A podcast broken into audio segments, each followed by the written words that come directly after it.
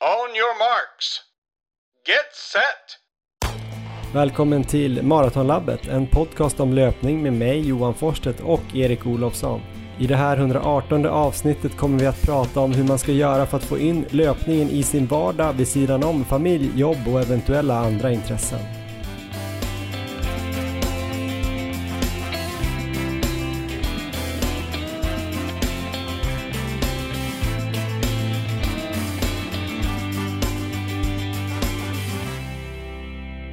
Men då ska ni vara varmt välkomna till det 118 avsnittet av podcasten Maratonlabbet. Vid min sida, alltså Johan Forstedts sida, har jag Erik Olofsson som är i Uppsala och du är ganska mör i benen, eller? Jag är ganska mör, jag har sprungit en hel del här i veckan. Eh, men humöret är på topp, hur, hur läget själv? Det är bra, men jag har inte sprungit tre sub 3 maror på tre dagar på träning som du har gjort. Jag har typ sprungit en mara på fyra dagar. Inte i sub 3-fart. Sammantaget? Eh, ja, men typ så. Eh, mår du bra eller?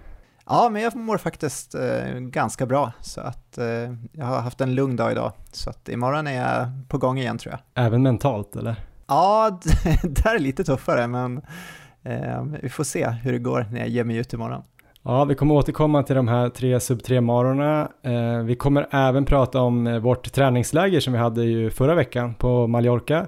Men framför allt kommer vi i detta avsnitt prata om hur man egentligen får till löpningen vid sidan av då familj, jobb, släkt och vänner, andra aktiviteter och så vidare. Kanske inte lika intressant för de som är ensamstående och vill springa typ tre gånger i veckan. Men många av våra lyssnare har ju barn, sambo, karriär, kompisar, kanske andra intressen. Det är lite oklart nu tror jag i och för sig om folk har andra intressen. Men eh, för dem kan det här vara ett av de mest viktiga avsnitten vi har gjort faktiskt. Det är kul att det kommer avsnitt 118. För att, eh, varför ska man nörda ner sig eh, om den optimala distansfarten, vilken löpteknik man ska ha, vilka laktatvärden man har vid olika trösklar och sådär, om man inte ens då kan få till den här träningen i vardagen. Så att det här är ju liksom grundstenen för alla er som råkar ha gjort den här pusselbiten löpning väldigt stor i det här äh, livspusslet. Och ni ska veta att det är väldigt, väldigt många krigare där ute som får det här att funka. Eh, vi ska ta del av era bästa tips också om hur man ska göra. Och vi har då gjort en intervju med den duktiga löparen Jessie Ross Skärvad som har fyra barn, make, hund, villa och ett chefsjobb på SF, men som samtidigt lyckas springa 13 mila veckor, hon gör sub 36 på milen, kör dubbeltrösklar och eh, ja, det blir en intressant intervju. Jag kan redan nu hinta om att eh, hennes lösning inte bara är att köra på och tänka på sig själv, utan hon är också ganska inkännande ändå och hyfsat tänkande människa som ibland tvivlar på det här upplägget. Erik, vad tänker du kring det här avsnittet först? Ehm, det här avsnittet kommer bli fantastiskt och vi måste ju också tacka för den här strömmen av goda råd om just det här du har pratat om med träning och familjeliv och allt. För att du la ju upp en bild här igår på vår Instagram och vi har fått in massor av bra tips som vi har sammanställt här och eh, kommer leverera i det här avsnittet. Sjukt många tips faktiskt. Det kommer vi till då, men först tänkte vi prata lite då, som vi brukar göra ändå, om eh, våran egen träning. Vi ska försöka hålla oss hyfsat korta här, eh, men vi har ju gjort några roliga grejer. Framförallt då har vi varit på Mallorca, eller i Alcudia då närmare bestämt. Eh, det här var ju ett samarbete då med Ving som vi har dragit igång. Kommer antagligen mynna ut i ett eh, roligt träningsläger här till våren. Eh, nu var vi ju där dels för att träna men också för att reka. Det blev ett bra läge va Erik? Ja, det var ju fyra fantastiska dagar vi hade där och eh, mycket löpning, bra med sömn, mycket god mat, eh, så att eh, allt gick efter planen där. Men det var ju samtidigt mycket arbete. Vi har ju verkligen försökt scouta fram de bästa rundorna då för ett kommande läger.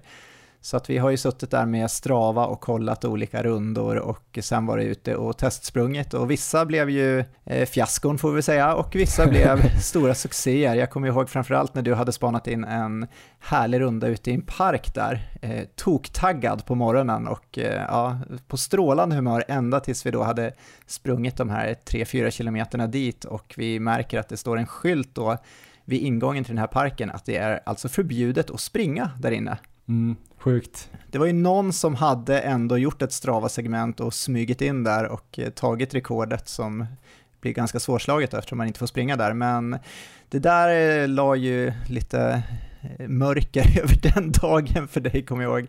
Um, jag hade svårt att smälta det faktiskt. Jag har ju också nu påbörjat en skrivelse då till eh, kommunförvaltningen i Alcudia kommun ja.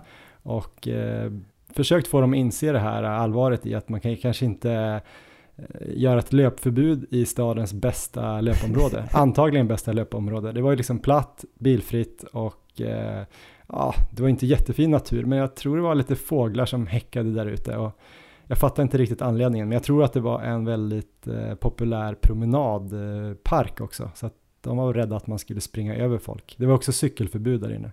Men vi ska inte prata om eh, de ställena vi inte kunde springa på. För vi sprang Nej. ju också ganska många fina runder. Längs stranden var ju fint. Eh, vi hittade en hel del eh, bra eh, tröskelvägar med grusunderlag, helt platta och fina.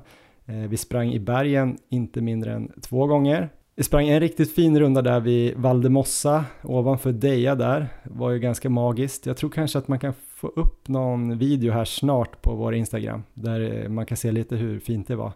Um, sen sprang vi en, ett riktigt bra pass som jag tar med mig från den här uh, veckan var ju sista passet vi gjorde egentligen.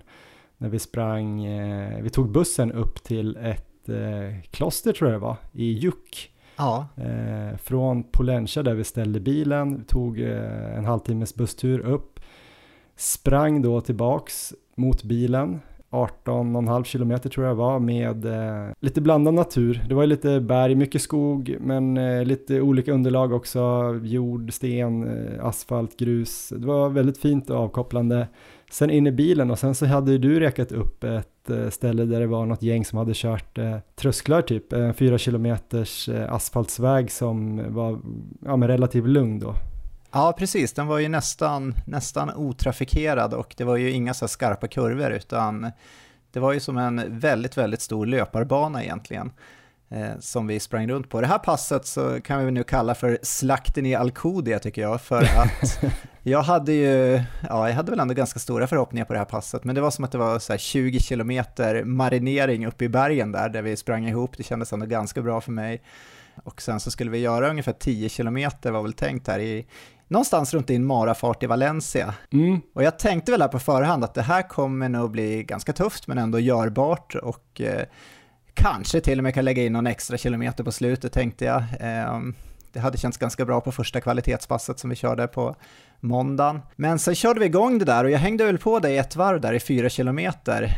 Eh, låg i din rygg och eh, sen var jag uppe i tröskelpuls och eh, slet på där i två kilometer till men fick ju så här sakta se dig studsa iväg framför mig. Och eh, efter sex kilometer så kastade jag in handduken där, då var jag helt, helt körd. Så att för mig var det inget kanonpass utan jag fick glädjas åt din framgång där istället. Det var, det var imponerande. Mm, det kändes ju riktigt bra, inte bara för att du släppte min rygg där, men det kändes faktiskt Ja, men som att man kanske börjar komma in i någon sorts form här igen. Det, jag gjorde då 10 kilometer där i, jag tror det blev runt 3.52 snitt efter den här då inledande 18-19 kilometern i, i bergen där. Så att, eh, och det var varmt också, det var typ 25 eh, grader och sol. Ja. Så att, eh, ja, det kändes faktiskt lovande. Så det var en kul avslutning, då hade vi sprungit ganska mycket då måndag, tisdag, onsdag, i alla fall för att vara jag. Så att eh, jag landade väl där på 95 kilometer efter det passet på fyra dagar. Eh, så det var jäkligt bra för mig. Sen tänkte jag på det i efterhand, för dig var det kanske inget träningsläger, det här kanske bara var viloläger. 95 kilometer på fyra dagar för dig är väl ingenting? Uh, nej men det var väl ungefär uh, vad jag kanske vill ligga på efter fyra dagar. Men sen när jag kom hem så var det inte så mycket mer, så det, var ju, det var en ganska lugn vecka ändå, men samtidigt var vi uppe och tog en del höjdmetrar där på, uppe i bergen, så att, eh, bra träning och eh, fantastisk återhämtning och eh, det var ju bara magiskt att vara där, så att det där kommer ju bli helt otroligt bra om vi får till det. I maj blir det väl då nästa år. Ja, det lutar åt eh, andra veckan i maj där, 7 till 14, men vi ska sätta oss ner och diskutera det här med, med Ving och så får vi återkomma så fort vi har eh, ett förslag framtaget. Eh, så håll utkik antingen på Instagram eller här då i podden eller här kanske man inte håller utkik, här lyssnar man bara. Men vad skulle jag säga, det sista jag skulle säga var ju att det är kul också att vi pratar om det här lägret just i det här avsnittet då, hur får man till löpning med familj och jobb och barn och sådär. Och jag då som har en treåring och en fem veckors, min, min lösning på det hela det är att åka iväg på träningsläger med en kompis. Ja. Gärna fyra, fem dagars där och bara spring och sov och ät. Kanske då få skippa springa nu två veckor som eh, betalning för det här så att säga. Precis. Men eh, du sa ju där, du kanske inte sprang så mycket totalt den här veckan ändå eh, för att det blev mindre på helgen. Eh, du har tagit igen det den här veckan. Vad har du gjort egentligen? Eh, folk verkar ju återigen vara lite oroliga för dig nu på något sätt, för din mentala hälsa. Du har alltså sprungit måndag, tisdag, onsdag, maraton, på typ 2.59 snitt eller? Ja, det är precis det jag har gjort. Nej men tanken var väl här lite, jag fick ju vila i helgen efter lägret och eh, sen var jag lite sugen på att testa hur många marer jag kunde göra i rad helt enkelt under tre timmar, alltså hur många dagar. Jag drog igång där i måndags på Slavstabanan och där är ju också varv då på 4 kilometer. Och eh, ja, men det var väl inga konstigheter dag ett egentligen, utan det rullade på bra. Eh, jag eh, intog ju sportdryck och eh, sprang runt där.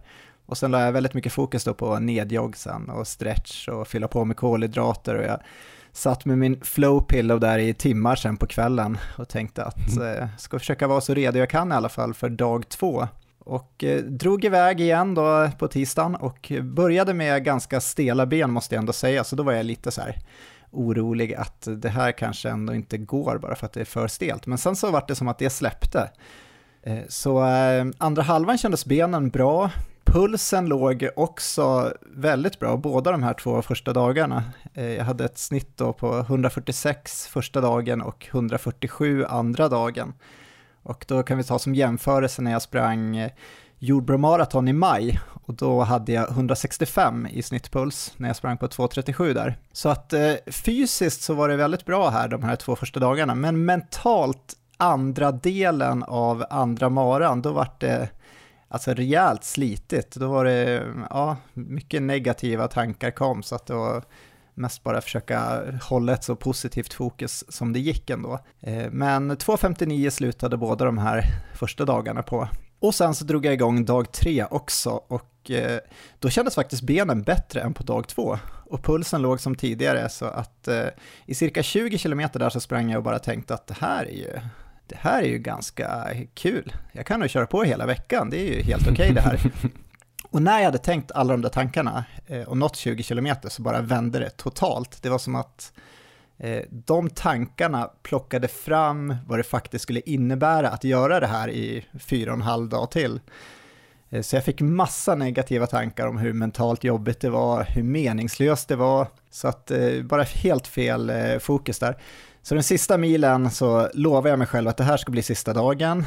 Eh, kämpade mig i mål i alla fall på 2.59 igen det var inte så att jag förtog mig fysiskt, utan jag hade en snittpuls på 148 på den här tredje maran och benen kändes bra, men när jag gick i mål då var det lite som en så här urvriden trasa mentalt. Jag var verkligen så här, eh, jag var bara trött och less.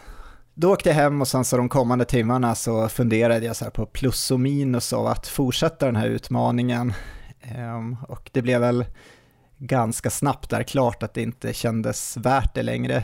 Tre dagar, det kan ändå så motivera som ett eh, ganska bra specifikt träningsblock mot 100 km i december.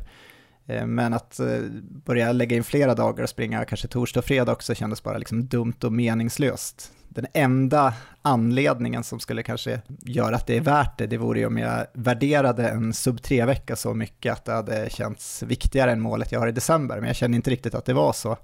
Och sen, jag ska inte säga att jag hade fixat en hel vecka, för det vet jag absolut inte om jag hade gjort, men eh, hade jag nu gjort det så skulle jag ju behövt ta säsongsvila efter, för det var ju verkligen, mm. alltså riktigt utmanande mentalt. Det var så stor skillnad mot när jag sprang Mara-veckan i våras, för då sprang jag mest och njöt när jag sprang i lugn fart. Då kunde man ju liksom ta in naturen och njuta av det och sådär, men här, alltså en anledning var ju såklart att jag snurrade runt här på Slavstabanan och bara sprang efter samma runda hela tiden. Men det kändes ändå bra att göra det för då kunde jag ställa ut min energi och ta det var fjärde kilometer. Det var liksom, eh, det var tufft och eh, jag är ganska nöjd nu att jag klev av efter tre dagar. Eh, jag Men du tror... hade kunnat fått ganska mycket kudos om du hade gjort det. ja, jo, jag kanske skulle ha jag skulle fokusera mer på det kanske, när jag hade varit, varit mentalt svag, att nu samlar jag kudos.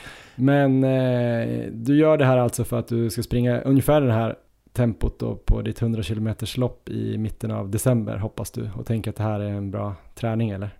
Ja, precis. Eh, tanken är det att köra lite sådana här block då när jag kör eh, tävlingsfart helt enkelt och jag vet ju hur extremt tuff 100 km är, alltså det är en riktigt hemsk sträcka.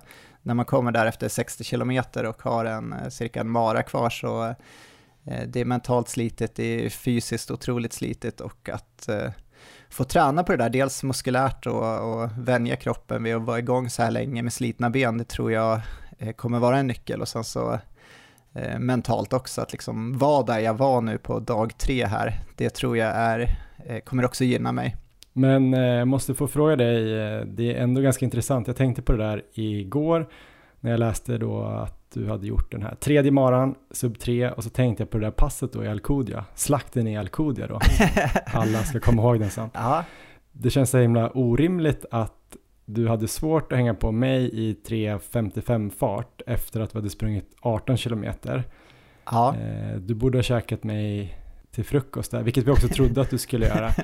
Men sen så bara vilar du några dagar och eh, springer tre sub tre maror, tror du att du är otroligt bra i 4.15 fart jämfört med typ 3.55 fart just nu? Eller var det bara att du hade en jävligt dålig dag när vi sprang? Eller blev du psykad av mitt konstiga löpsteg eller något? Kanske allting. Nej men jag, jag tror att jag är väldigt effektiv nu i den här farten, för nu har jag sprungit så otroligt mycket i just den här 4.10 farten ungefär. Så att eh, där, jag är nöjd att det är där jag ska tävla nu, för att hade jag haft en mara här då, till exempel i Valencia, där jag skulle springa mycket snabbare, då skulle jag vara lite orolig för att eh, eh när det går snabbare så eh, blir det helt klart lite tuffare. Sen så var det väl eh, det passet i Alcudia, jag tror värmen spelade in lite också för mig, jag är ju väldigt dålig i värme, det var lite varmt, eh, men nej men inga ursäkter där, det var ju, det var ju helt enkelt slakten i Alcudia, du var ja, det var inte det jag ville få fram. Jag var bara nyfiken på, jag hade nog inte löst tre sub 3 maror. Tror du att jag hade löst det om jag hade haft en eh, pistol mot huvudet?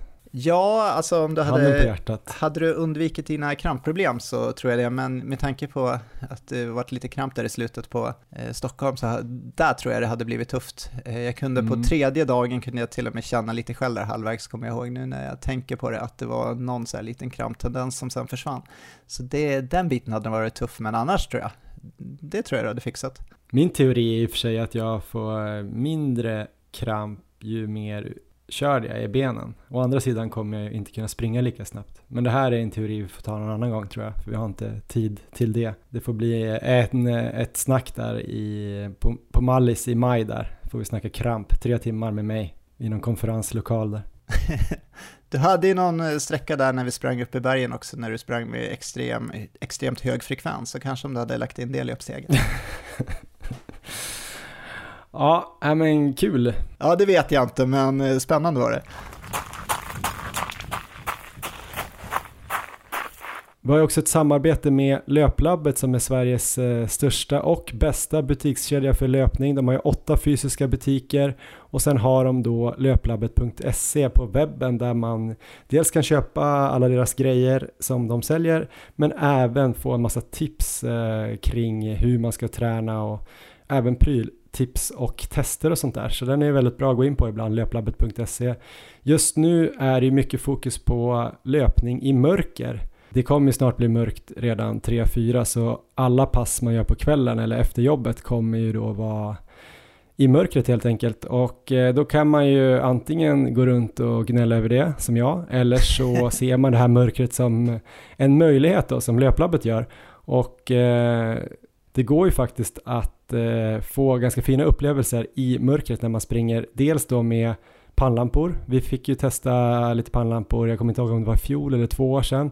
Jag har fortfarande kvar min Luminite. Jag har den här Compass R som eh, jag springer med då och då och det är ju faktiskt sjukt häftigt att, att springa i skogen. Det känns ju som att det går jättesnabbt men det går oftast jättelångsamt. Men det är härligt och man ser ju ställen som man kanske inte annars skulle kunna se i mörker så att säga.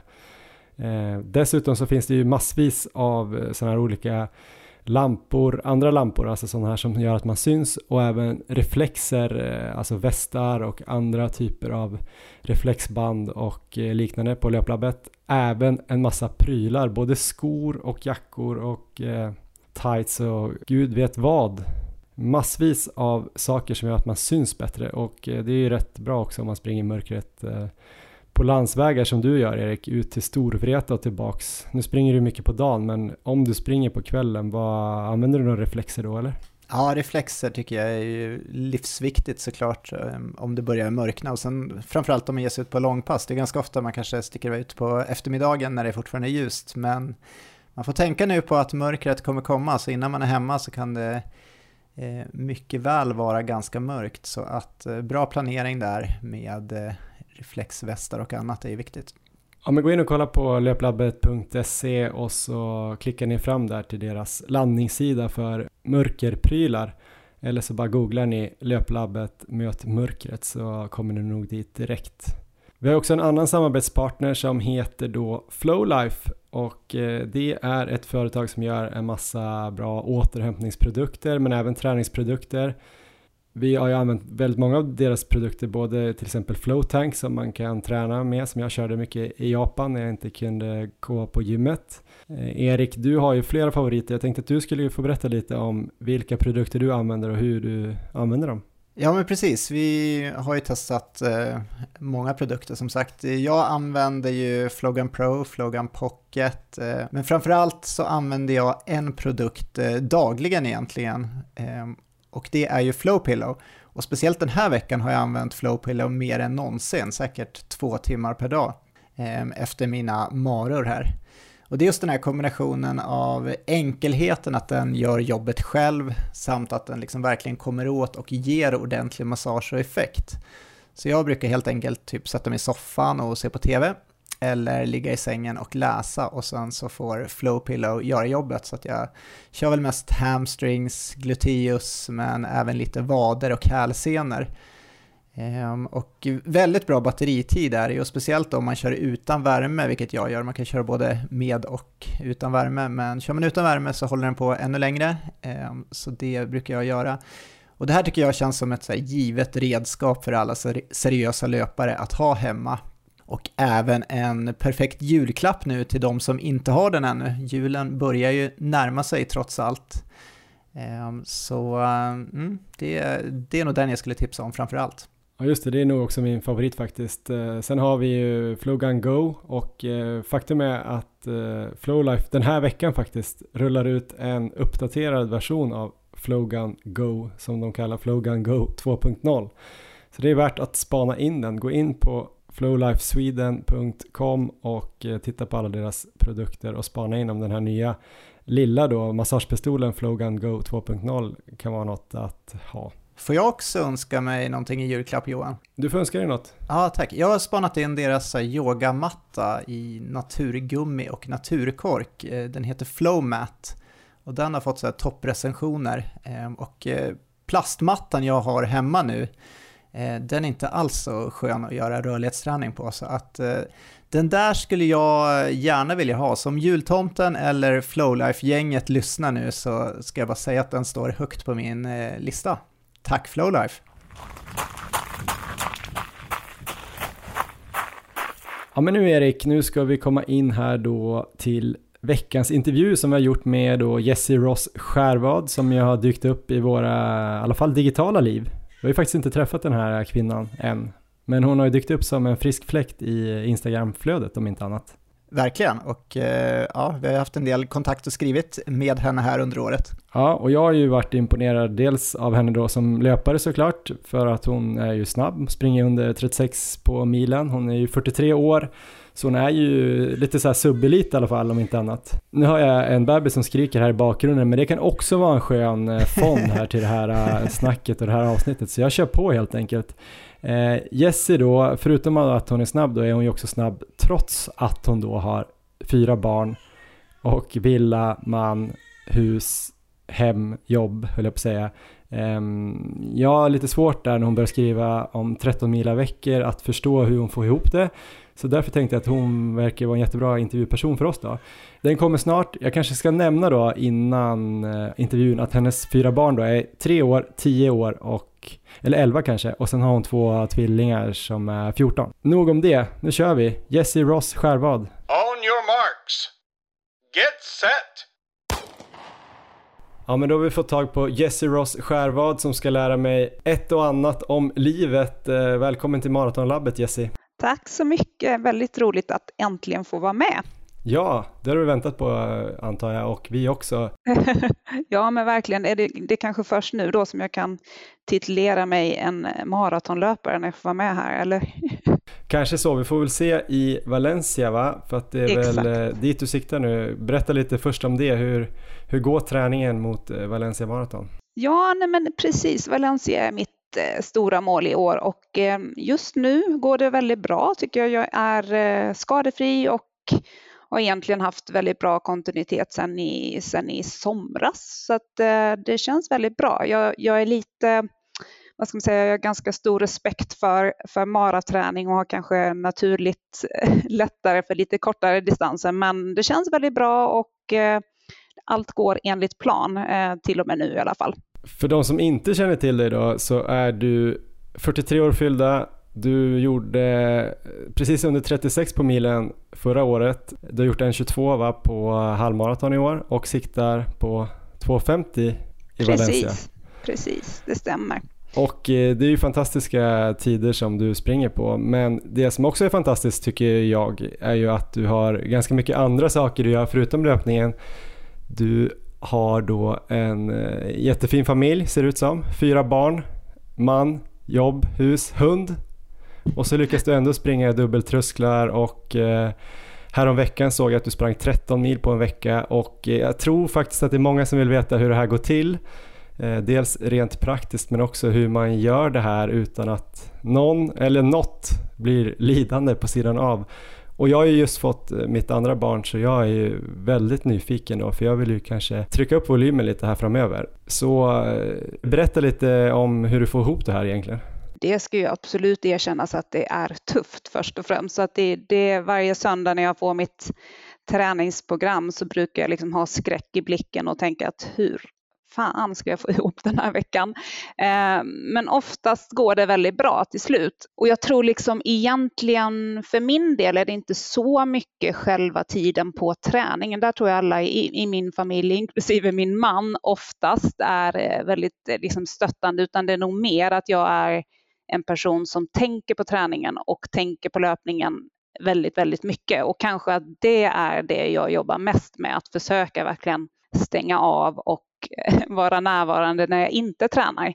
Eh, så det är väl liksom den absolut eh, viktigaste biten som jag jobbar på mycket, som jag också har svårt för, att liksom verkligen nu är jag med familjen, stäng av, tänk inte på nästa tröskelpass eller vara här med här och nu. Så det är definitivt en utmaning. Men, men annars tror jag också att jag, detta är inte liksom en liten nyck att nu fyller jag 40 här för några år sedan och nu ska jag börja träna jättemycket, utan jag har också tränat väldigt mycket hela mitt liv och höll på med friidrott och mångkamp när jag var yngre och även när våra första barn, eh, tvillingarna Walter och Ellen kom 07, då började jag springa ganska mycket. Så jag har sprungit liksom 9-10 mil egentligen per vecka sedan dess, bara att det har varit ganska lugnt och lökigt och inte kanske så fokuserat.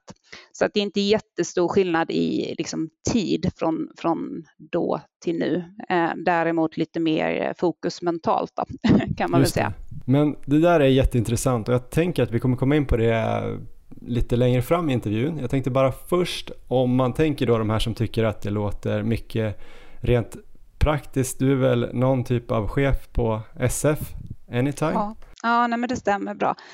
Praktiskt är egentligen så här att det, det är ju svårt att lägga all träning liksom mellan eh, 17.00 och 19.00 på kvällarna. Det går ganska ofta bort eh, med tanke på, på familjen och också liksom logistik med familjen och barnens aktiviteter och så vidare. Så att jag får in ganska mycket av min liksom, distans och mängd till och från jobbet med, med ryggsäck och dator i, i ryggen och så där.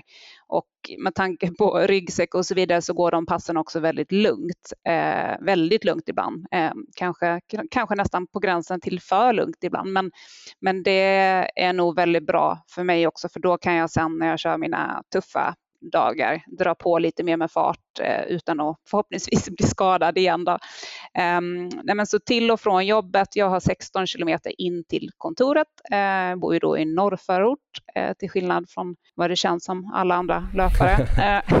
och sen så um, att springa även delar av um, distansen hem. Eh, så det försöker jag få till eh, och då kan jag ibland nalla lite på kontorstiden också, att, att dra en halvtimme tidigare och så tar det inte så mycket längre tid liksom än att eh, åka pendeltåg och, och kommunalt. Just det, men hur gör du då? Du springer inte 16 in och 16 hem utan du tar buss eller? Ja, någon... precis. Jag är inte riktigt där ännu. det är väl målbilden då när jag ska upp på mina 20 mil i veckan. Ja, nej då, eh, det ska jag nog faktiskt aldrig. Um, nej, men så oftast så tar jag tåget några stationer på morgonen och så springer jag kanske 10 in och 10 hem. Så att jag mm, tajmar det med, med tåg. Så jag är väldigt sällan uh, snyggt klädd på pendeltåget utan oftast svettig ståendes i ett hörn. Mm. I alla fall på vägen hem då. Ja, precis, precis. Ja, men det är ett bra tips eh, att få in eh, den här volymen då. Men de andra passen då, till exempel dubbeltrösklar. Nu sa du här innan intervjun att du hade dubbeltröskel både tisdag och torsdag den här veckan. Är det liksom något som bara går att göra nu när det har varit corona och inte man har kommit tillbaks till det här med kontoret eller? Ja, jag tror det är väldigt olika hur, hur, man är också, men jag som sagt har ni kanske redan förstått väldigt mycket det här med det psykiska och mentala peppen och så att jag har svårt att bara dra ut liksom från kontoret på Sveavägen och köra en bra tröskel utan jag jobbar hemma tisdag och torsdag eh, och har så gjort egentligen sedan jag började satsa lite mer här nu för ett och ett halvt år sedan med, med tränare och så och då det skulle jag säga är en förutsättning för mig i alla fall att eh, jobba hemifrån de två dagarna för att få till de två passen bra. Ehm, så då kör jag oftast på lunchen, eh, pass ett och sen så pass två kör jag när det passar med liksom familjelogistik, när alla, alla har kommit hem från handboll och så vidare och käkat, eh, käkat middag och så, så brukar jag dra ut lite senare. Nu, nu är det ju tyvärr så att det är mörkt. Det gillar jag inte alls. Så att jag har ibland eh, gått in till löpandet, liksom min lilla snutt, snuttefilt som du har döpt den till, Johan. Eller så försöker jag såklart få sällskap på kvällspasset. Just det, men hur gör du då rent praktiskt? Det här kanske är en enkel grej för dig, men eh, ser du till att alla andra får mat och så Sparar du middagen tills du kommer in igen eller hur, hur löser Ja, men precis. Nej, men alltså, det beror på lite liksom hur, hur, hur kvällen är och så, men, men eh, jag kan inte käka middag själv innan pass nummer två, så att oftast så eh, hjälps väl vi åt, jag och Oskar, liksom se till så att barnen får mat och middagen är klar och sen så kanske jag bara tar lite mellanmål där vid sextiden och sen så ibland slarvar jag lite med middag efter också. Jag är en riktig sån mellanmålsperson. Jag gillar inte middag lika mycket, men jag borde äta middag när jag kommer hem eh, enligt konstens alla regler och gör väl det oftast eh, i alla fall. Har du några andra tips för att få in eh, liksom den här volymen? Alltså springa med barnvagn kanske du har gjort tidigare, jag vet inte om du gör det fortfarande. Du har väl en treåring va? Precis, Nej, men det är ju jättebra när vi har faktiskt precis lite med sorg nu sålt eh, löparvagnen här, men eh, för han tycker inte det är så kul längre. Men, men det är väl jättebra tips att när, han var, när Bill var liten så sprang jag ganska mycket också, liksom distanserna eh, med honom i vagnen. Eh, nej, men annars tror jag så att det är prioritering och, och planering och prioriteringen är ju att jag gör ju inte så mycket annat än att eh, vara med familjen, jobba och springa. Så att jag är ju aldrig med på en AV eller liksom gå och ta en eh, kaffe med en vän. Då är det så här, vill du springa istället? är svaret tillbaka. Så att, eh, och blir väl också liksom nej men, sociala grejer med kompisar och middagar och sånt. Det är ganska liksom, det, det förekommer inte jättemycket. Ehm, men, ehm, men att man drar ner på allt annat för att annars blir det, tror jag, övermäktigt. Ehm, och sen så tycker jag också att det handlar om att när jag känner att jag har liksom varit mycket med familjen eller är hyfsat närvarande, då kan jag med gott samvete träna. Jag har själv haft flera tillfällen liksom när jag haft för mycket på jobbet och kommit hem snabbt, sagt hej till barnen och så ska jag iväg på något pass och sen så har jag liksom brutit passet med, nästan med tårar i ögonen och sprungit hem till familjen. Så att hitta den här liksom balansen att när man tränar ska man göra det med gott samvete och det ska vara kul. Det ska inte vara att man känner dåligt samvete för att man är borta från familjen för då blir liksom passet blir inte bra eh, och eh, man får den här liksom pressen eh, kopplat till träningen och det tror jag är på lång sikt det här är väldigt dumt och faktiskt kan göra så att man liksom går in i väggen eller blir liksom får riktiga stresssymptom. Eh, så att eh, balansera det och eh, liksom hitta det som, som passar dig. 13 mil i veckan kanske inte passar alla heller, eh, utan det kanske räcker gott med fem eller med sju eller så. Så att eh, liksom anpassa lite den, den målet med mängden utifrån liksom vad man vill prioritera så att man inte tar på sig för mycket eh, helt enkelt. Men har du några tips då för, eh, eller hur gör du för att inte då få dåligt samvete för att du springer mycket? Nej, men det tror jag också är så att jag försöker, jag, jag vill vara egentligen så här, om jag, mitt drömscenario hade varit att jobba, jobba mindre eh, och eh, vara mer med barnen och träna mer, om man mm. säger så. Och eh, därför känner jag väl nu att jag liksom karriärsmässigt inte liksom vill ta eh, sju steg till och tjäna mer och klättra mer och, och, så. Det driver inte mig så mycket längre utan jag är nöjd eh, där jag är liksom karriärsmässigt så länge jag ska träna så här mycket. Och eh, oftast, jag ska inte säga absolut att det är så varje vecka, men oftast så känner jag att jag är eh, ganska mycket med, med familjen och barnen och ändå liksom är med på aktiviteter och så. Och då känner jag inget dåligt samvete när jag sen tränar.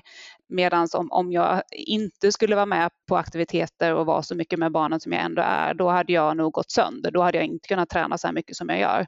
Så att jag gör inget annat. Eh, alltså mina, mina vanliga kompisar eh, har inte träffat mig på länge liksom. och eh, jag hoppas att de finns kvar. Men, men eh, det, är, det är väldigt fokus på, på löpningen och, och familjen och såklart få ihop jobbet så gott som, som möjligt. Så att skala bort allt annat och vara fine med det. Är man inte det utan man vill göra allt det andra också, det är då jag tror det blir liksom ohållbart. Och sen ehm, lite som jag var inne på där i början att, att släppa, försöka släppa det mer när man är, är hemma. Jag blev så här avundsjuk när jag hörde Erik som ni intervjuade i, i förra avsnittet där som sa, nej men jag har alltid så här familjen först, jag, när jag har tränat klart då tänker jag inte på träningen. Jag, jag, eh, då är jag här och nu med familjen och det jobbar jag jättemycket på själv. Och liksom min man säger också så här, men tiden i löpning är helt fine, men du måste liksom vara lite mer närvarande när du är hemma och sluta liksom noja för pass och, och så. Mm. Um, så att uh, det är väl min, liksom, min stora utmaning och som jag också tror kommer göra att jag kanske inte kommer orka hålla på så här allt för länge. Jag kommer nog alltid springa mycket, men kanske inte så här strukturerat för att jag tycker att det tar för mycket mental tid. Så. Just det. Men hur gör du då, då för att eh, tänka mindre på det? För jag upplever faktiskt, jag pratade lite med Emma här innan vi skulle spela in, eller ja, jag pratar med henne kontinuerligt hela tiden eftersom jag lever med henne, men eh, det är lite samma där. Jag har ju, min löpning känner jag ofta att jag kan få in på något sätt, men just att planera träningen, att också då tänka kanske på podden, att jag kan gå runt och jag har ju periodvis tränat andra adepter också så här, att löpningen kan få mycket mycket tid i min skalle som gör att jag kanske zonar ut lite då och då. Och det mm. låter ju lite som samma grej som du har där. Ja, verkligen.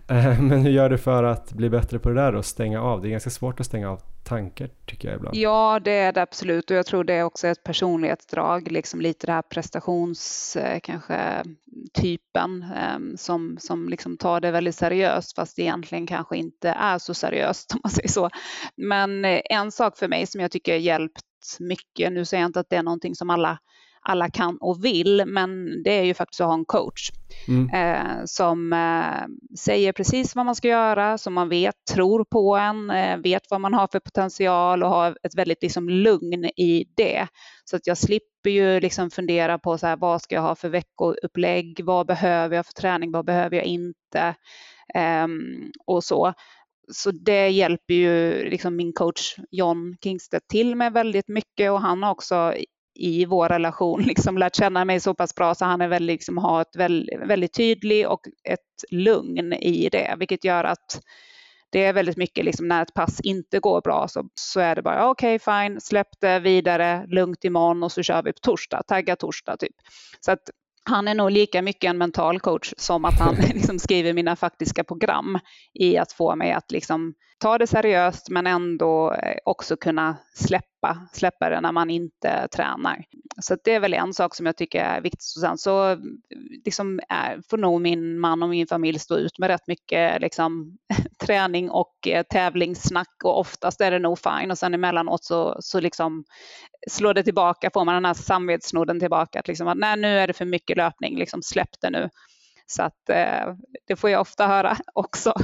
Jag försöker kämpa på men eh, har en bit kvar, helt klart. Ja men din man där då, Oskar, du sa där att han får höra mycket om din löpning. Är han intresserad av löpning själv? Springer han själv? Nej, han är inte så förtjust i just löpning. Han spelar mest tennis. Det är hans eh, grej. Så att båda, men vi har väl pratat om det där, så jag tror att när vi fick våra första barn, då var det nog mer eh, det här med konkurrens om tid och vem som tränade senast och vem som har sovit mest och så vidare. Eh, att man blir lite mer eh, liksom chill med de delarna när man har en, eh, en större familj och kanske är lite äldre och lite mer mogen och erfaren. Så att vi försöker väl båda, han har ett jättestort behov av, eh, av träning också och vi har ett stort, liksom stor förståelse för att båda vill träna. Sen är det ju eh, alltid så att när man är liksom, eh, utvilad och har sovit tillräckligt och inte är stressad och har fått till ett bra pass och det gäller ju även honom så är man också mer, vad ska man säga, förlåtande och stöttande i den andres eh, eh liksom prioriteringar medan om man själv är trött eller jättestressad på jobbet eller att Oskar har spelat jätte, en jättedålig tennismatch, då blir jag direkt straffad, straffad med löpningen och tvärtom. Eh, så att eh, liksom, jag var ju inte så rolig här i, liksom i, när var det senast jag var skadad? Var det i, i våras? Men så fort jag är skadad, det är egentligen sämsta, sämsta kombon, för då tänker jag 10 000 procent mer på löpning än vad jag gör när jag är skadefri. Så att eh, det är alltid bättre när, när båda är skadefria och båda får träna ungefär så mycket som de vill. Och sen så um, får vi väl se, liksom, jag känner nog också att eh, det är lite för mycket som det är nu eh, och att jag kanske inte heller kommer orka det i tio år till utan jag kör på liksom, ett par år och sen så eh, kommer jag nog fortsätta träna mycket men kanske inte riktigt så disciplinerat och strukturerat som jag gör idag. För att det, det blir liksom att allt annat förutom familjen liksom hyvlas bort. Eh, jag skulle gärna göra någonting annat någon gång.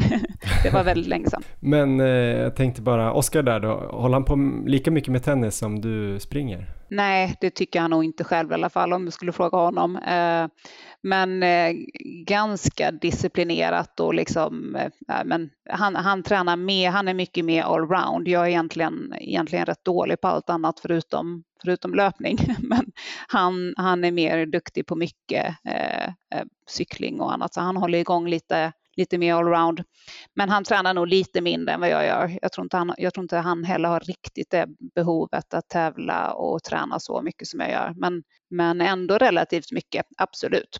Men känns det skönt på något sätt då att han nästan tränar lika mycket, att det blir liksom ännu mer okej okay att du får din egen tid? Förstår du vad jag menar? Hade det varit jobbigare om han hade bara tränat liksom Nej men absolut och det, det, vet jag vi har, man kommer ihåg från eh, framförallt när man har, hade, nu börjar Bill också bli lite större, men de här eh, bebisåren där du, där du befinner dig med små barn, att det hela tiden är den här, eh, det är svårt att argumentera för att, att nu vill jag i egen tid och sätta mig och läsa en bok, att det är lättare att gå bort och träna på något vis, vilket är lite skevt kan man tycka för de som inte gillar att träna, men, men för oss har det varit liksom en en nyckel i att båda har det behovet och att man har liksom stor förståelse för att den andra eh, också vill träna. Och eh, jag har nog aldrig liksom någonsin, eh, om man säger så, sagt nej eller sagt att liksom, men kan du spela tennis någon annan gång, kan vi ta, utan det, det är sällan jag, det tycker jag bara, det stöttar jag bara helt för att jag vet att jag vill, vill ha det tillbaka. Eh, så att det har väl gett sig ganska naturligt i, i vår relation liksom att,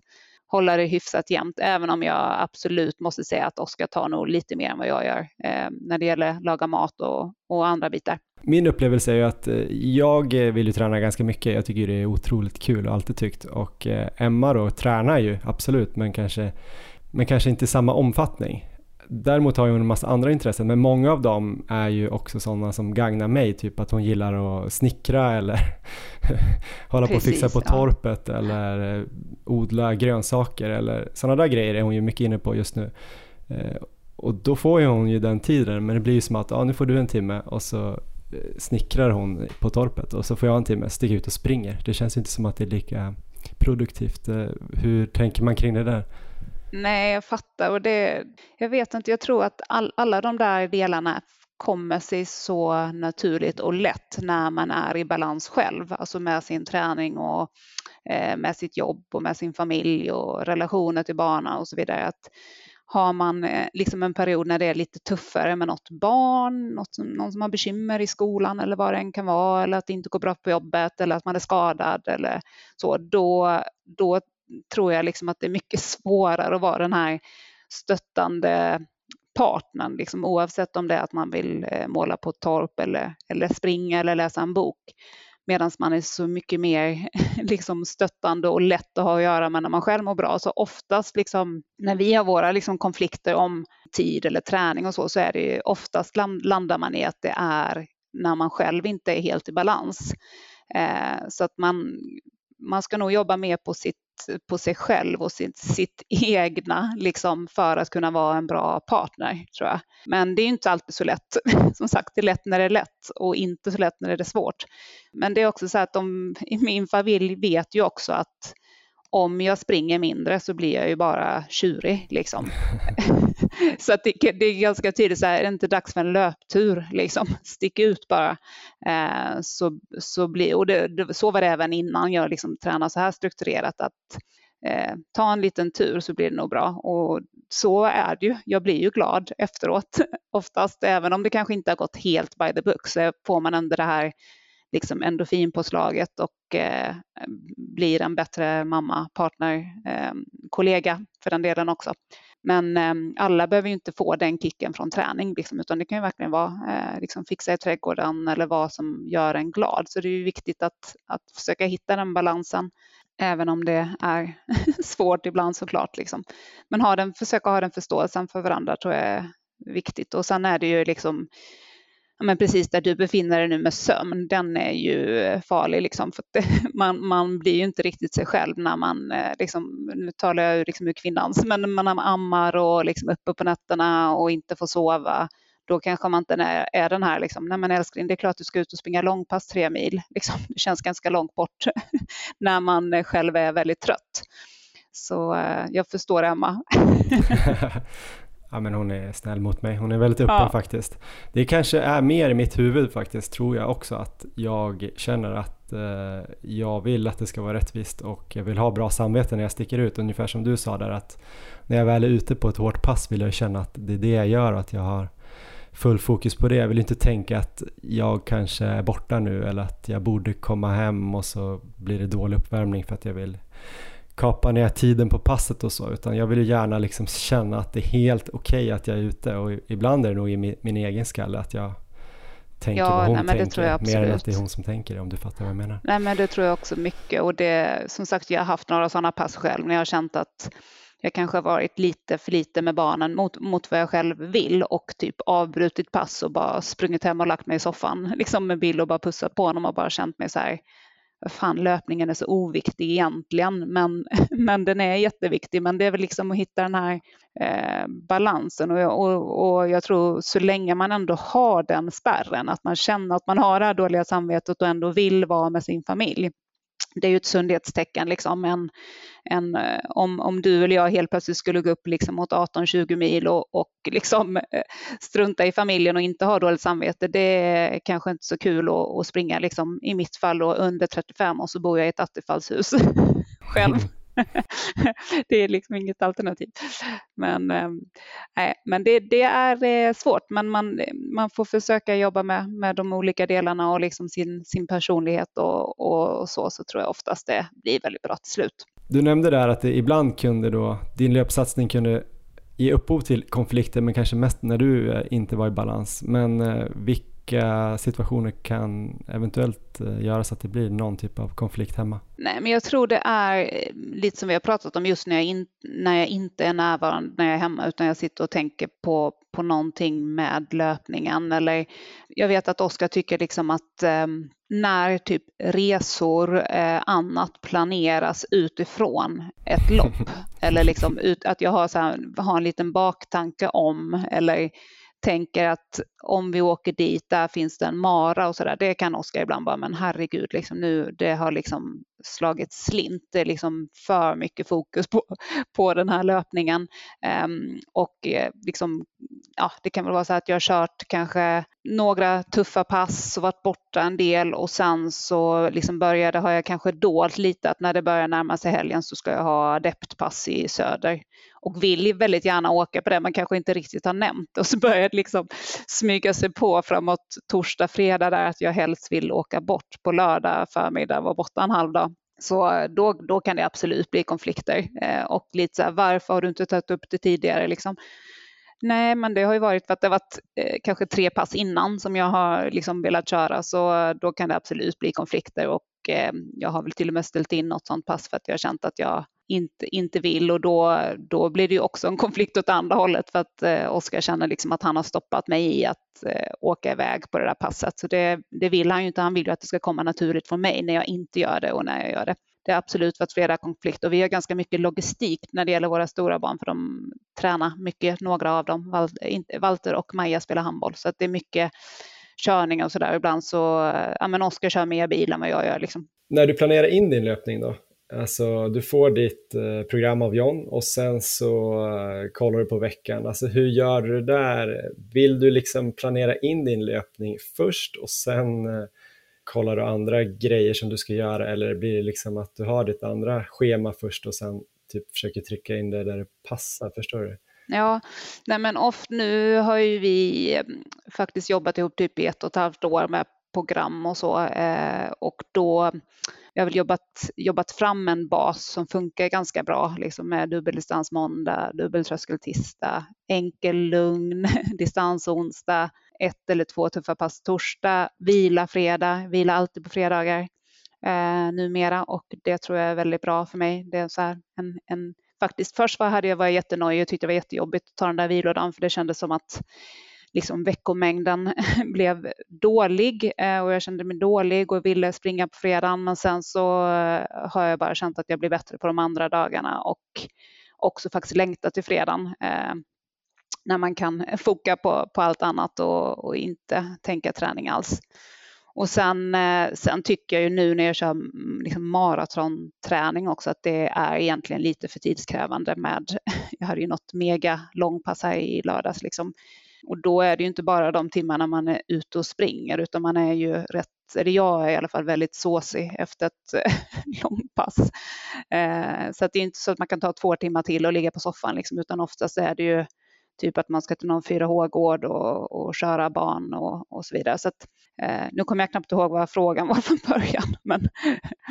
Nej, men det var lite det här kring, eh, för jag upplever att om jag har planerat min träning och träningen måste man ju typ följa enligt någon typ av eh, ja, idé om när man ska sätta sina kvalitetspass och när man kan ha distar, precis som du snackade om också. Just det, just det, så var eh, det. Då kanske man känner så här, man kan ju inte köra, om det nu passar bra att träna måndag, tisdag, onsdag, kan ju fortfarande inte köra dubbeltröskel måndag, 400 eh, tisdag och sen långpasset onsdag, bara för att det passar med resten av livet. Utan Nej. man måste sätta dem på vissa dagar. Och då kan det ibland bli att, i alla fall jag känner att jag först planerar min träning och sen känner jag att okej, okay, utifrån det här då, om jag kan träna så här så kan jag vara lugn och avslappnad på alla de här timmarna och då kan vi göra 4H-gård eller snickra på torpet eller vad vi nu ska göra.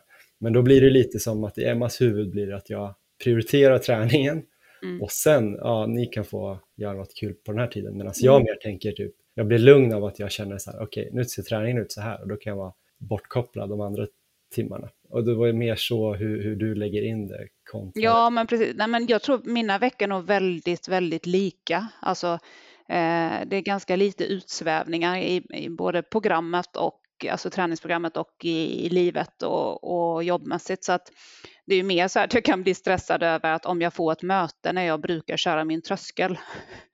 Jag har ju liksom blockat min kalender tisdag lunch, men så kommer det in något jätteviktigt liksom från finance som jag ska vara med på, då kan jag bli så här stressad ehm, eh, och frustrerad. Men eh, det händer ju såklart med jämna mellanrum också, att man får vara liksom, försöka vara lösningsorienterad i det. Men annars tror jag att mycket är att försöka köra ungefär likadana veckor, vecka ut och vecka in, gärna månad ut och månad in så att man inte så här nej men jag har alltid kört tröskel på tisdagar och sen helt plötsligt så ska vi börja köra på onsdagar. Det skulle vara för mig, min lite så planerande sida, ganska jobbig.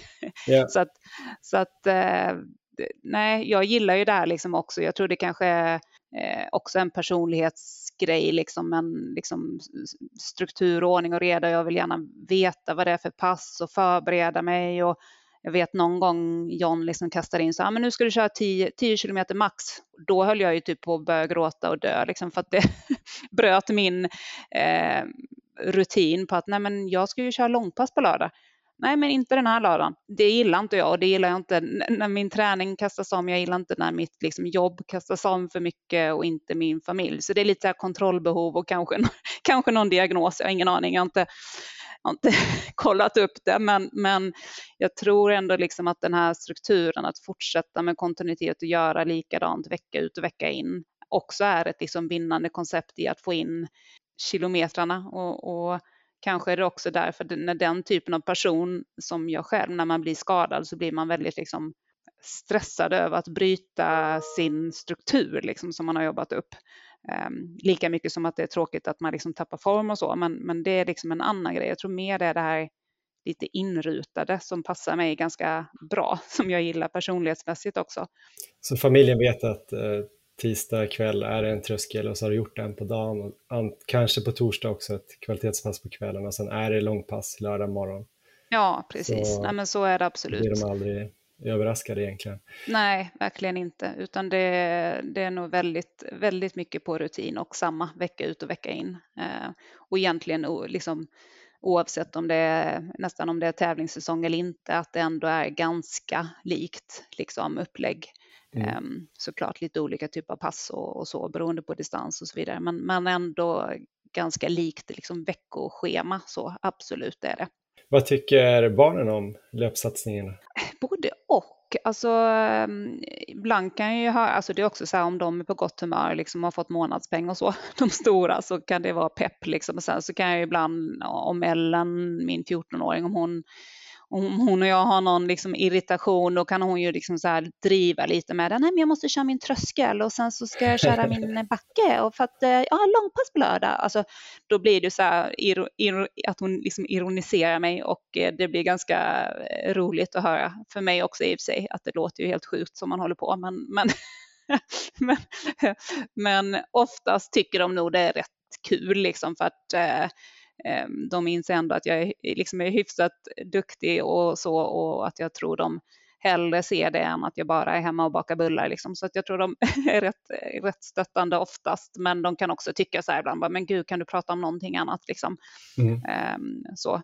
Uh, och när man sitter och kollar liksom på någon livestream, sitter och kollar på terräng-SM, liksom, då undrar de lite bara, vad är det du tittar på mamma?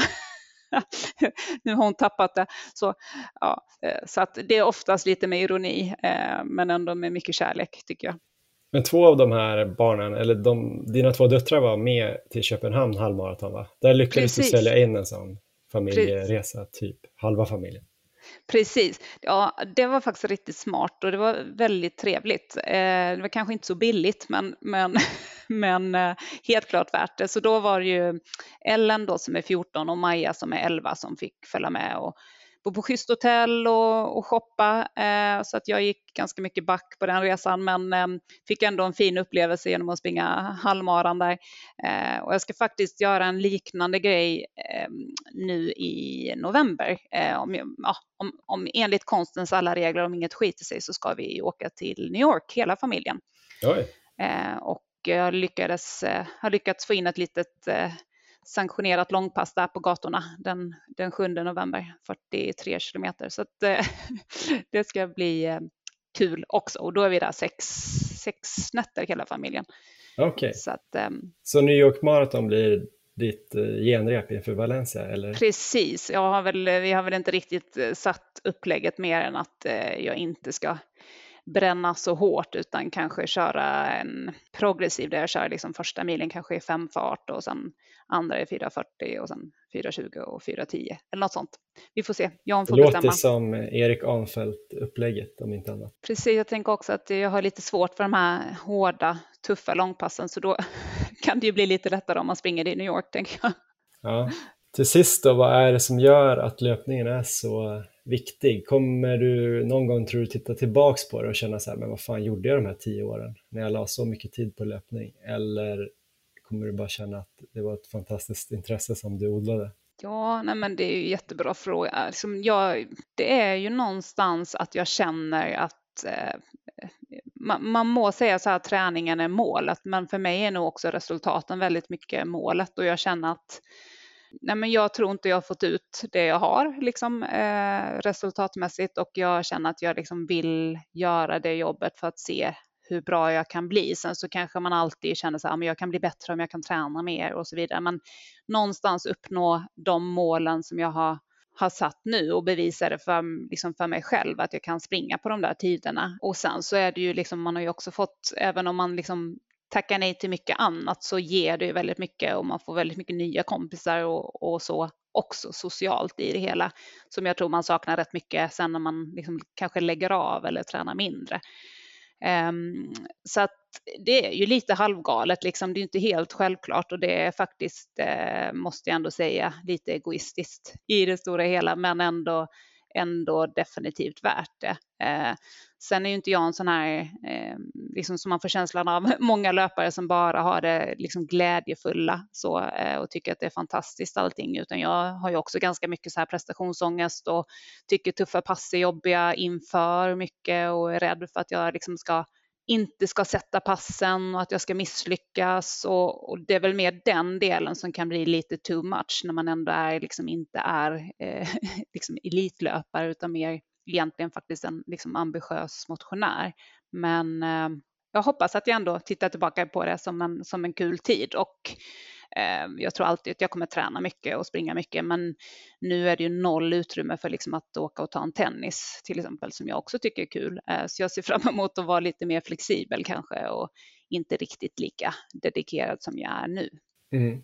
Du får bli tennis på ålderns höst med Oskar. Ja, men precis. Jag tror kanske att han inte vill spela så mycket tennis med mig, men vi, vi, kan ju fika efteråt eller något. Ja, men stort tack Jesse. Det var väldigt eh, kul att prata om de här grejerna med dig och mycket kloka, kloka grejer och tips som jag har fått här nu.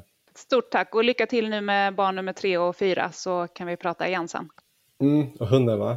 Ja, precis, och hunden. Tusen tack. Ja, tack snälla. Ha det bra.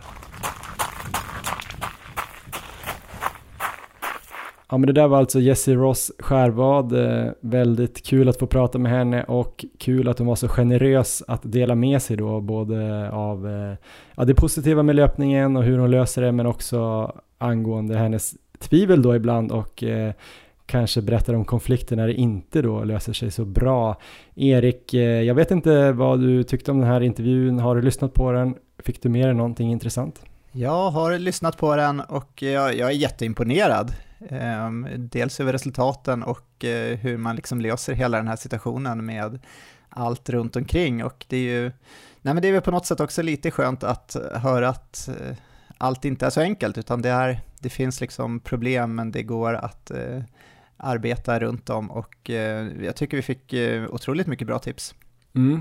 Jag tänkte ju att jag eventuellt skulle intervjua en familje terapeut också, bara för att snacka om hur man ska tänka kring det här. Men jag tyckte att eh, Jesse var så klok och snackade om många av de här grejerna så jag kände att det här behövs nog inte. Det fick mig att börja tänka väldigt mycket på hur man ska få till det här så att eh, jag tycker det var ett bra underlag till att snacka vidare här eh, om eh, tips och tricks då och hur man ska få till det här. Och sen också då, hon skrev ju till mig här efteråt att det kan ju vara så att hon, hon slutar nu för att hon själv då fick prata om det här så mycket och insåg att, att det var galet det hon höll på med. hon sa att hon kanske nästan började känna så. Men sen hade hon gått ut och kört en tröskel som hade gått skitbra och då kände hon så här, fan löpning det är det bästa som finns. Så hon kommer nog fortsätta. Ja, hoppas det inte blir så av det här avsnittet nu att vi får alla att lägga ner löpningen. Det var ju inte riktigt vårt mål. Nej, men jag brukar ju fråga dig ibland om eh, du verkligen tycker att löpning är så himla roligt så att du, du vet, kan köra tre sub tre maror i rad ja. och springa 20 mil och tycker du verkligen att det är kul? Du brukar ju oftast vägra att säga att det någonsin är tråkigt, men du har sagt det några gånger nu att du har ändå tyckt att några pass har varit tråkiga. Eh, men jag förstår det också, för när jag börjar typ så här fundera på så här, hmm, 10 mils löpning eller ska jag gå upp till 12 mil? Men typ varför ska jag göra det? Varför ska jag, kommer jag bli gladare om jag springer du vet på 33.48 istället för 34.42? Um, kanske inte. Och så börjar man fundera sådär, men till slut så tänker man att det logiska, det är ju bara att springa typ tre gånger i veckan och kanske lyfta lite skrot en till två gånger i veckan. Då får man ju allt det här positiva med träningen egentligen, att man får hälsoeffekter och håller sig fräsch och fit och ja, du vet, kan klara av livet. Ja. Så eh, sluta tvivla egentligen. Tänk bara att det är jättevettigt att springa asmycket och att det är kul. Ja, nej men jag tror det är lite den här tävlingsinstinkten också, att man vill ju ändå eh, testa sin potential.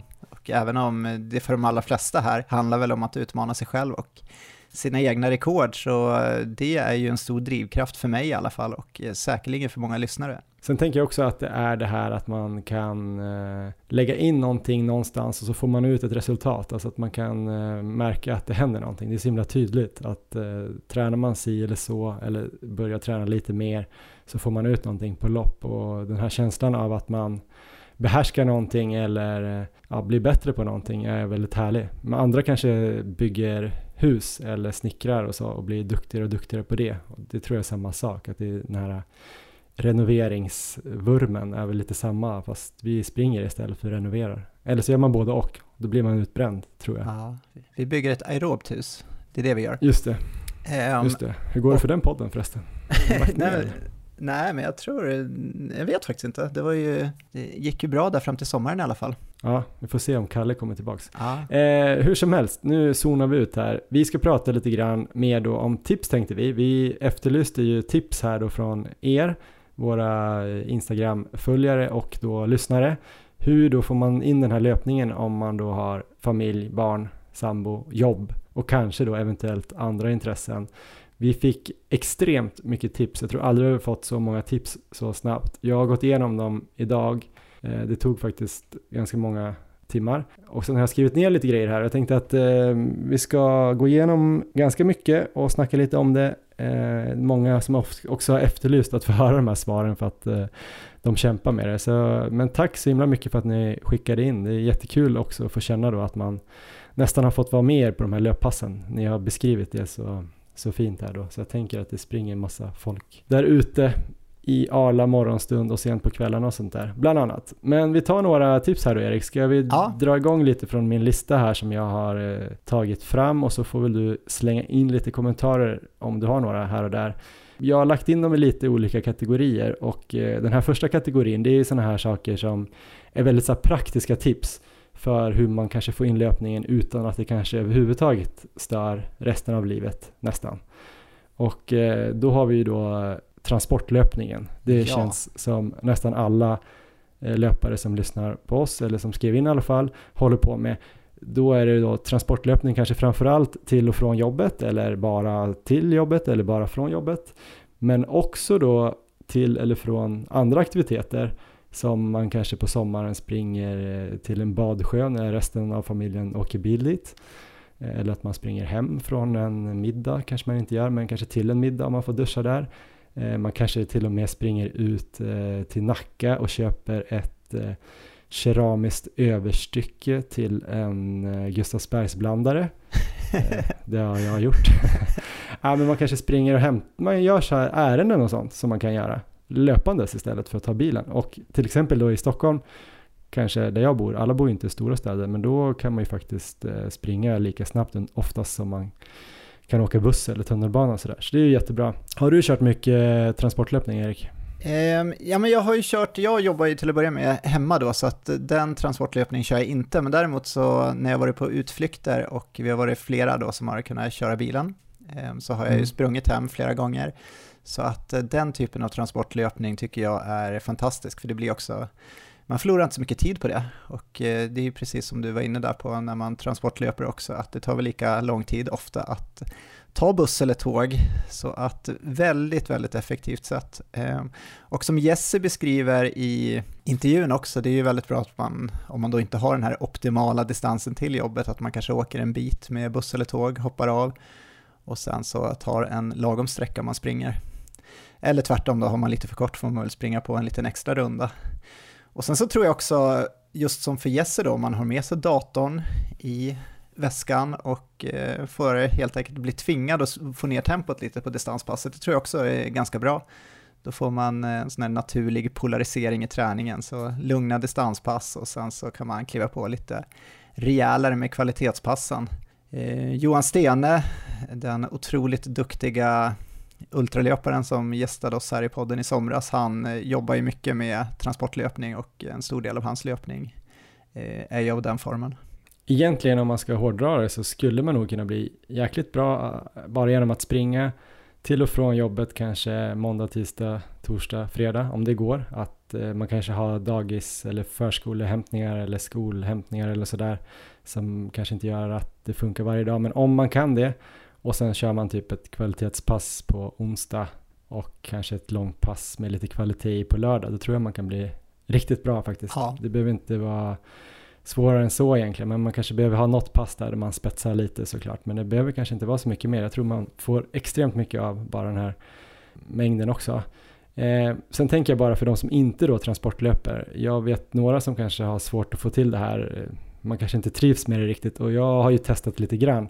Jag är ju också sådär att jag ibland jobbar hemma och ibland åker jag någonstans där jag ska göra en intervju eller så, jag kan ju typ inte springa dit då oftast.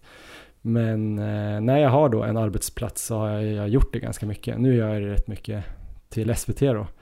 Och det är inte alltid kul eller bekvämt att springa med den där ryggan, men det är bara att köra på. Man kommer typ in i det.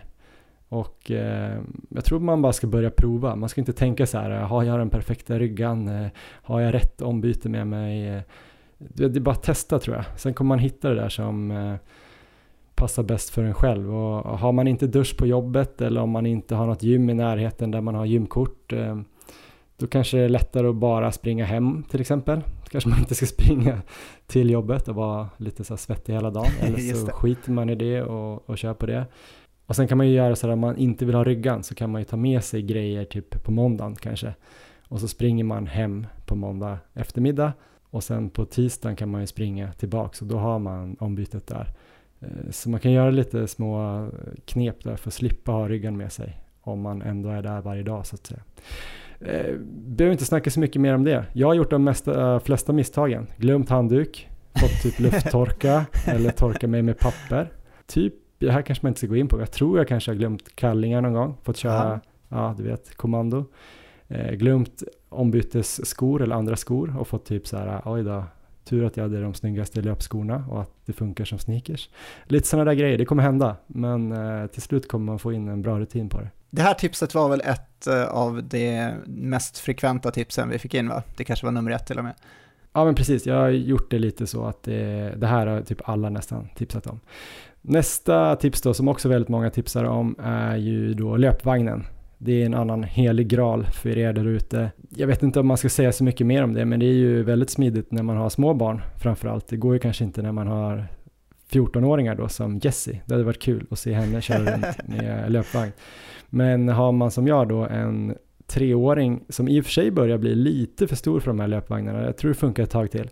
Men sen då när den här fem veckors blir lite större och mer stabil så är det ju ofta så att man kanske, de ska sova en timme så kan man ju sticka ut och springa med dem istället för bara ta en promenad. Till exempel på pappaledigheten tänker jag att det här kommer bli guld för mig. En stor del av 2022 kommer jag nog springa nästan all dist med, med löpvagn tror jag. Um, det är grymt ju. Ja, löpvagn är ju väldigt bra och eh, jag hade väl ingen sån när Leon var liten, men jag sprang ju med en vanlig vagn och det funkade väl också bra, den var ganska bra. Ehm, jag såg här att, jag tror det var Frida Södermark som var ute och sprang med löpvagn. Hon blev ju mamma här i slutet av sommaren var det väl och hon var iväg på en löparbana och sprang väl runt där medan bebisen då låg och sov i vagnen helt enkelt. Och den lösningen kanske också går att göra. Har du funderat på det? Ja men det har jag gjort. Eh, då får man vara lite flexibel och ha i bakhuvudet att det kan vara så att man hinner sju 400 istället för 20 innan Precis. de börjar skrika och så. Men eh, det har jag testat. En annat tips som vi också fick kring det då är ju att eh, ställa vagnen vid en backe typ, eller mitt i en backe. Och så får man väl då se till att den inte rullar ner. Men så kan man ju springa backe och sånt nära vagnen eller så. Så det finns ju många, då behöver man ju inte ens en löpvagn egentligen. Man skulle kunna gå då med en löpvagn dit och sen springa där. Så det, det finns ju mycket tips kring det där med vagn. Det här tror jag du kommer gilla, nästa tips Erik. Ja, spännande. Köpa ett eh, löpband och ha hemma. ja, det här, det här verkar vara en bra grej. Eh, många såg jag skrev in det tipset. Jag vet inte om det här är en sån här corona-effekt som har varit nu de sista två åren då. Ehm, att det är eh, så många som verkar ha köpt hem ett löpband eller om folk eh, ändå har haft det. Eh, jag varit ju väldigt sugen. Det här känns ju, det här känns ju som en Men det är det här som... jag menar, det här avsnittet, det kanske är ja. ibland självklara tips en del, liksom, men kanske inte för alla. Och just det här med ett löpband, det var ganska ja. många som tipsade om det. Ja, det var och, det. Och då tänker man så här, hmm, fan det kanske är möjligt. Det kanske inte är idiotiskt tänkt egentligen. Om man nu har plats och eh, man har förstående grannar då. För jag ja, men precis. har fått för mig att det kanske låter ganska mycket, speciellt om för de som bor under kan jag tänka mig. Men ja. för mig skulle det i teorin vara ganska bra. Jag bor ju på botten så att jag skulle nog inte störa så mycket grannar i alla fall. Sen vet jag ju inte vart jag skulle ha den. Det är inte svinbilligt i Stockholm att ha ett extra löpbandsrum. Men om vi typ någon gång flyttar till eh, något eh, radhus eller liknande längre ut i Stockholm eller så, då borde man ju ha ett källargym med ett löpband. Det tror jag. Ni kan nog hoppa upp och sätta er på att jag kommer skaffa mig. Men eh, som sagt, det kanske inte funkar för alla direkt. Nej, det är väl lättare om man bor i hus, helt klart. Men det var ju många som eh, rekommenderade det och eh, skrev väl saker som att eh, barnen kunde få lite filmtid där och sen så sprang mamma eller pappa där på sidan samtidigt. Nej, men det, det var ett av mina favorittips, helt klart. Ja, jag kan förstå det. Sen var det ju någon här då som skrev eh, gör om ett rum till en bassäng och så kör ni vattenlöpning där. Nej då, det var ingen som skrev det. Det kom jag på nu. Nu kommer vi ja. till nästa här då. Då kanske kommer lite mer då till planeringen av löpningen när man då ska springa. Om man då kanske inte springer med, med löpvagn eller har löpande och så. Då tyckte jag Leo Holte uttryckte sig fint när han sa att man skulle utnyttja dygnets ytterkanter. Ja. Eh, och det var otroligt många som verkar springa väldigt tidigt på morgonen eller sent på kvällen, i stort sett när resten av familjen sover. Eh, någon skrev att de brukade starta långpassen klockan fyra på morgonen. Vet inte om det var sant eller inte. Det låter otroligt tidigt, men eh, det kanske är någonting. Ja, jag skulle vilja citera Johan Pettersson Evers här. Eh, han skrev att lär dig gå och lägga dig tidigare än du önskar och lär dig gå upp tidigare än du trodde var möjligt. Och går man efter det och testar det så har man nog mycket att vinna här. Vi har ju hört det här bland annat från Josef Hamber när vi hade med honom i podden. Han la sig extremt tidigt och eh, var uppe väldigt, väldigt tidigt och sprang också. Så att eh, här tror jag de flesta kan bli bättre. Eh, jag själv kan definitivt bli det. Springer du någonsin tidiga morgnar? Jag har aldrig sett att jag har gjort det. Nej, men just att lägga sig tidigare, det är kanske mer sömnen för min del i och för sig. Um, du jobbar ju ganska sena kvällar och nätter ibland. Ja, precis. Så när jag jobbar så är det, vi ska nog inte, det här kanske inte är det mest eh, viktiga tipset för mig, men har man ett, eh, ett vanligt sånt här 8-5 jobb så eh, har man väl, det här, är, det här är väl en bra grej, det tror jag. Jag tror att det här kan utveckla sig till ett bra tips för mig och jag önskar väl att jag skulle kunna vara lite bättre på att lägga mig i tid. Men jag gillar ju den här kvällstiden, så det är väl eh, som Johan säger då, att jag ska lära mig att gilla att lägga mig tidigare än vad jag gillar, eller vad han sa. Men eh, jag kommer faktiskt ihåg nu när vi var på semester nere i Skåne, på Österlen här, efter jag hade varit i Japan på OS och jobbat. Då var jag ju sjukt jetlaggad, svintrött på kvällen. Alltså vid åtta så började jag typ nästan dregla och, och, och liksom ragla fram i, i den här lilla, lilla gästhuset vi hade hyrt. Um, Så jag ville ju typ gå och lägga mig nio och lägga mig och läsa och sen slocknade jag ju typ så här halv tio. Eh, vaknade svinpigg strax innan sex, alltså verkligen så här pigg så att man inte ens kan somna om. Då var det bara så här, hade jag lagt fram eh, löpkläderna där och så bara tog på mig dem, stack ut och sprang. Det kändes inte ens speciellt tidigt. Kom in vid sju och då sov de fortfarande. Jag gjorde frukost och sen vaknade kanske Emma och Elmer vid halv åtta eller någonting. Och så hade jag inte liksom, det hade ju inte liksom stört dem någonting. Kanske att de, Emma tyckte att det var tråkigt att jag somnade så tidigt, möjligtvis. Ja, nej men det där är ju suveränt och eh, om man då går över till helg, vi pratar mycket om eh, mitt i veckorna här, men just att göra som du gjorde där på helgen och få till de här tidiga morgonpassen innan familjen vaknar, det var ju något som flera skrev om. Men det kräver väl också att man gör som du gjorde och lägger sig där vid nio tiden eller någonting. Mm. Springa sent på kvällen tycker jag är lite jobbigt, men det händer ju ganska ofta nu att man springer efter läggning. Eh, framförallt i kan jag väl få till så här typ eh, 20.45 typ till 21.30 eller någonting. Eller till och med senare någon gång, men jag tycker inte det är optimalt. Man känner sig rätt seg där på kvällen. Kvalitet tror jag skulle ha svårt att göra så sent, men eh, man blir också så pigg då efteråt tycker jag. Och så ska man typ kanske få i sig något och så sitter man uppe eh, länge och sådär. Men eh, det verkar vara många som gör det också. En annan då tid som jag verkligen gillar, där tycker jag alla ska plocka upp, det är ju att ha en då förstående chef eller då jobba för sig själv och köra lunchlöpning eller löpning i samband då med lunchen. Många bokar alltså lunch 11 till 12.30 av våra lyssnare. Eh, så sticker de ut och springer och duschar och sen stressäter de framför datorn 12.30. Och om de har ett möte då Eh, som är ett videomöte, då stänger de av kameran och så har de någon dålig ursäkt och så sitter de och käkar lunch då.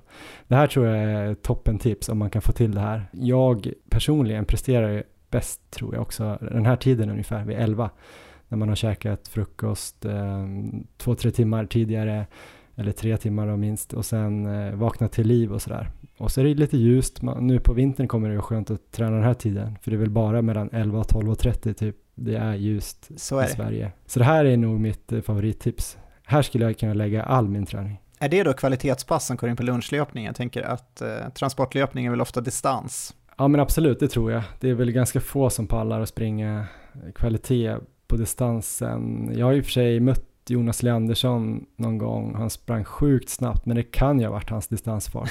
Han är ju sjukt snabb. Men då sprang han med en rygga och höll på att typ springa över alla på Skeppsbron en gång. Men eh, det kanske är den optimala taktiken egentligen att köra två hårda lunchpass i veckan, alltså typ måndag, torsdag kanske. Och sen så dubbeldistar man till och från jobbet tisdag, onsdag, fredag och så kör man ett långpass på lördag med start 4.00 och sen vilar man på söndag. Då har ingen i familjen ens märkt att man tränar tror jag. Ja, ja det går det går att lösa. Ja, nej men det där var ju bra planeringsgrejer. Sen var det andra grejer som man också kan tänka på. Många verkar också träna med sitt barn eller samtidigt då som barnet tränar. Eller när barnet leker i närheten. Det var någon som gav ett tips om att man kunde låta barnet då sitta och leka i längdhoppsgropen eh, och så kan man springa 400 samtidigt och då behöver man bara ha med sig typ en spade och en hink. så blir det som en sandlåda och då ska man ju kolla då så att inte Michel Tornéus är där samtidigt. Eller så får barnet leka väldigt långt fram i längdhoppsgropen så att de flyger över. Just det. Ja, men det är, mm. jag har inte testat det här så mycket. Jag tänker att man måste vara väldigt öppen då för att det här passet kommer kanske inte gå att köra klart. I alla fall eh, mina barn, eller mitt barn då, treåringen där, tror jag inte kanske jag skulle kunna köra typ 20 gånger 400 medan han samtidigt leker i längdhoppsgropen. Men det kan ju vara ett tips. Sen tänker jag när barnen blir lite äldre. Ja. Vi snackade lite om det nu på lägret där, om Leon har börjat spela fotboll. Ja. Då skulle du i teorin då kunna köra dit honom eller cykla dit med honom. Han tränar och du tränar. Men då blir det här lite tråkigt att man kanske inte kan kolla då när Leon gör mål och sånt. Nej, träningen. precis. Det där vill jag gärna se, så det är ju, men det är klart, det beror ju på hur mycket tid man har helt enkelt. Det kanske är enda gången man kan få in träning. Men eh, det är såklart, det är inte jättekul att missa barnens träningar heller då. Nej. Eh, men vi fick ju ett bra tips här från Jenny Heldén, tycker jag också, som skrev Tvinga in dina vänner och familjemedlemmar i löparträsket. Så, så det får man också jobba med när barnen blir lite större, att kanske få dem lite löpintresserade och även bekanta så kan man ju få grymt sällskap där på distanspassen. Ja, men precis. Det är som Jessie sa där, att hon inte träffade sina vänner längre. Hon får väl helt enkelt då se till att de börjar springa, alla de där vännerna, så kan hon ju träffa dem på, på lördag morgnar klockan fyra när hon kör sitt långpass. Nej, men det är väl nog en bra idé. Sen tänkte jag det här med att träna med sitt barn där, eller samtidigt som barnet tränar. Ett annat tips kan ju vara att eh, tvinga in barnet i någon typ av träningsform där man ändå inte kan typ titta på dem. Typ orientering tänkte jag på det går ju ändå typ inte att sitta och kolla på det. Då måste man springa ut efter dem i skogen. Det känns jättejobbigt. Då kan man ju lika gärna bara skicka ut dem i skogen och sen springer man själv. Så det, Eller så det springer man med i skogen kanske. Det kan man också göra. En annan grej då, mer ett mindset. Det är många som verkar vara så här att de är liksom redo hela tiden. Nästan som att det låter som att de är ombytta och klara och så fort de får liksom mer än 30 minuter så bara kör de ett pass. Ja. Det här tycker jag känns, det, jag har gjort så här ibland, typ, eller tänkt så här, men det är lite, lite stressig känsla att alltid vara redo att sticka iväg och så får man typ så här, ah, det blev bara 22 minuter, men 22 minuter är bättre än ingenting.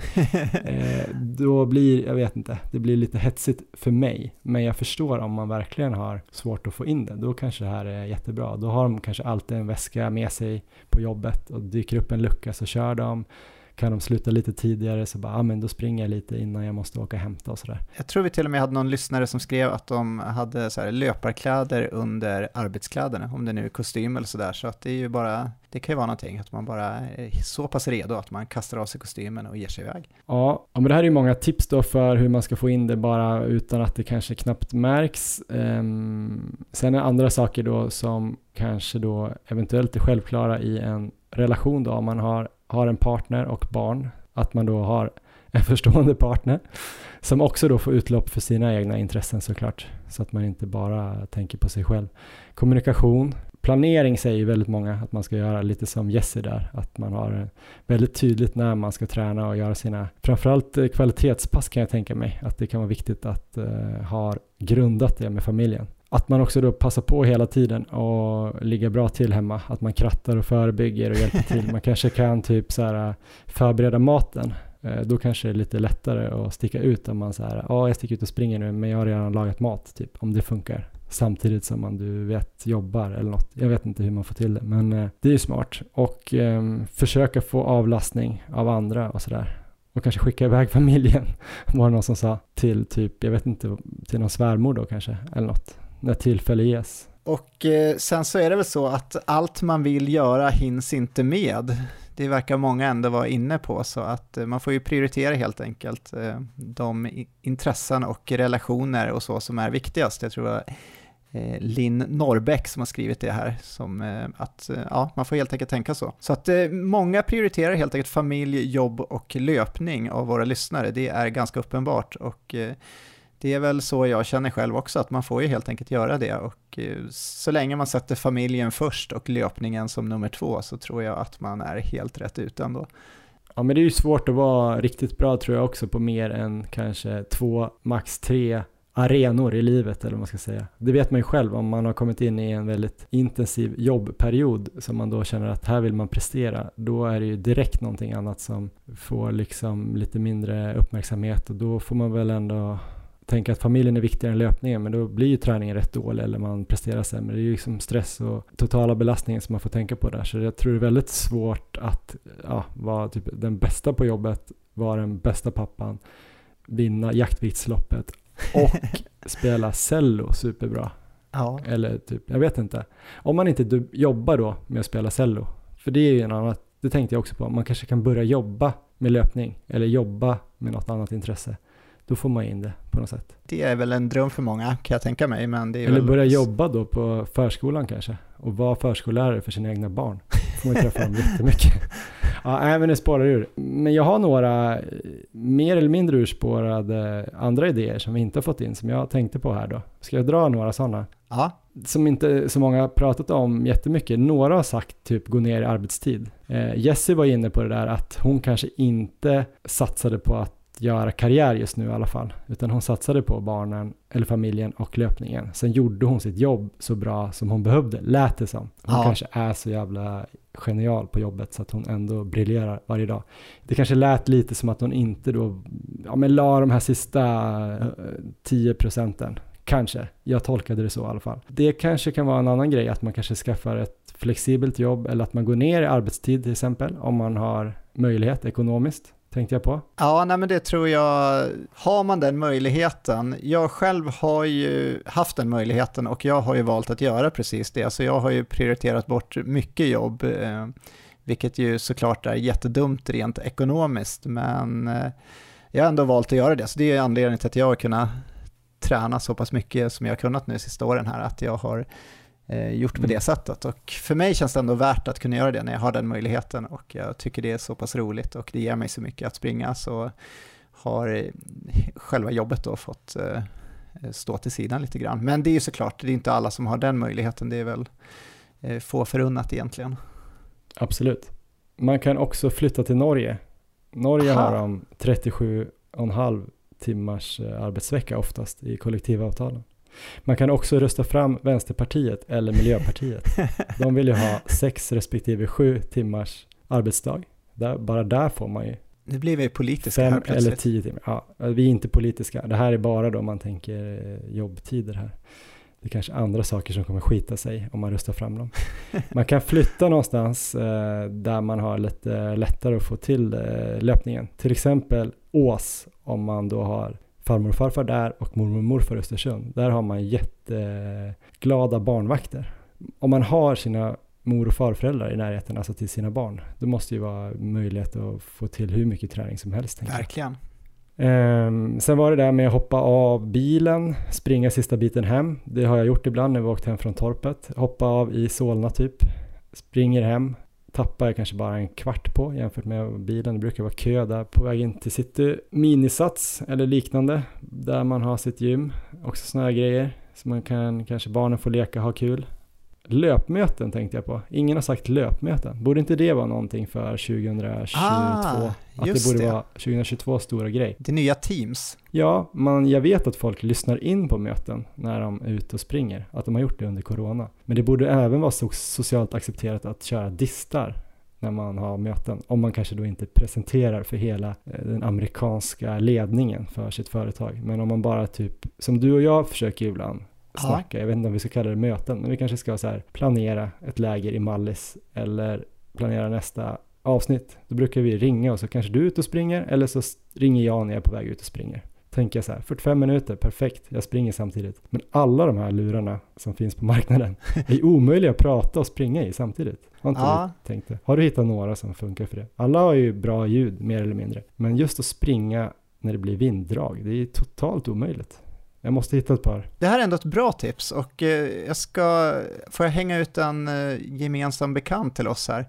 Eller det behöver jag inte göra förresten. Det är jo, ju det. Det, det. är en bekant från Uppsala här. Han, vi kan säga att han, han är väldigt snabb eh, och han är kirurg. Så att han har tidigare varit Sveriges snabbaste kirurg. Vi nämner inga mer namn än så. Men han har en gång glömt en Vaporfly när han skulle åka springa Stockholm Marathon. Och han kan ha vunnit årets mylfalk för ett par år sedan.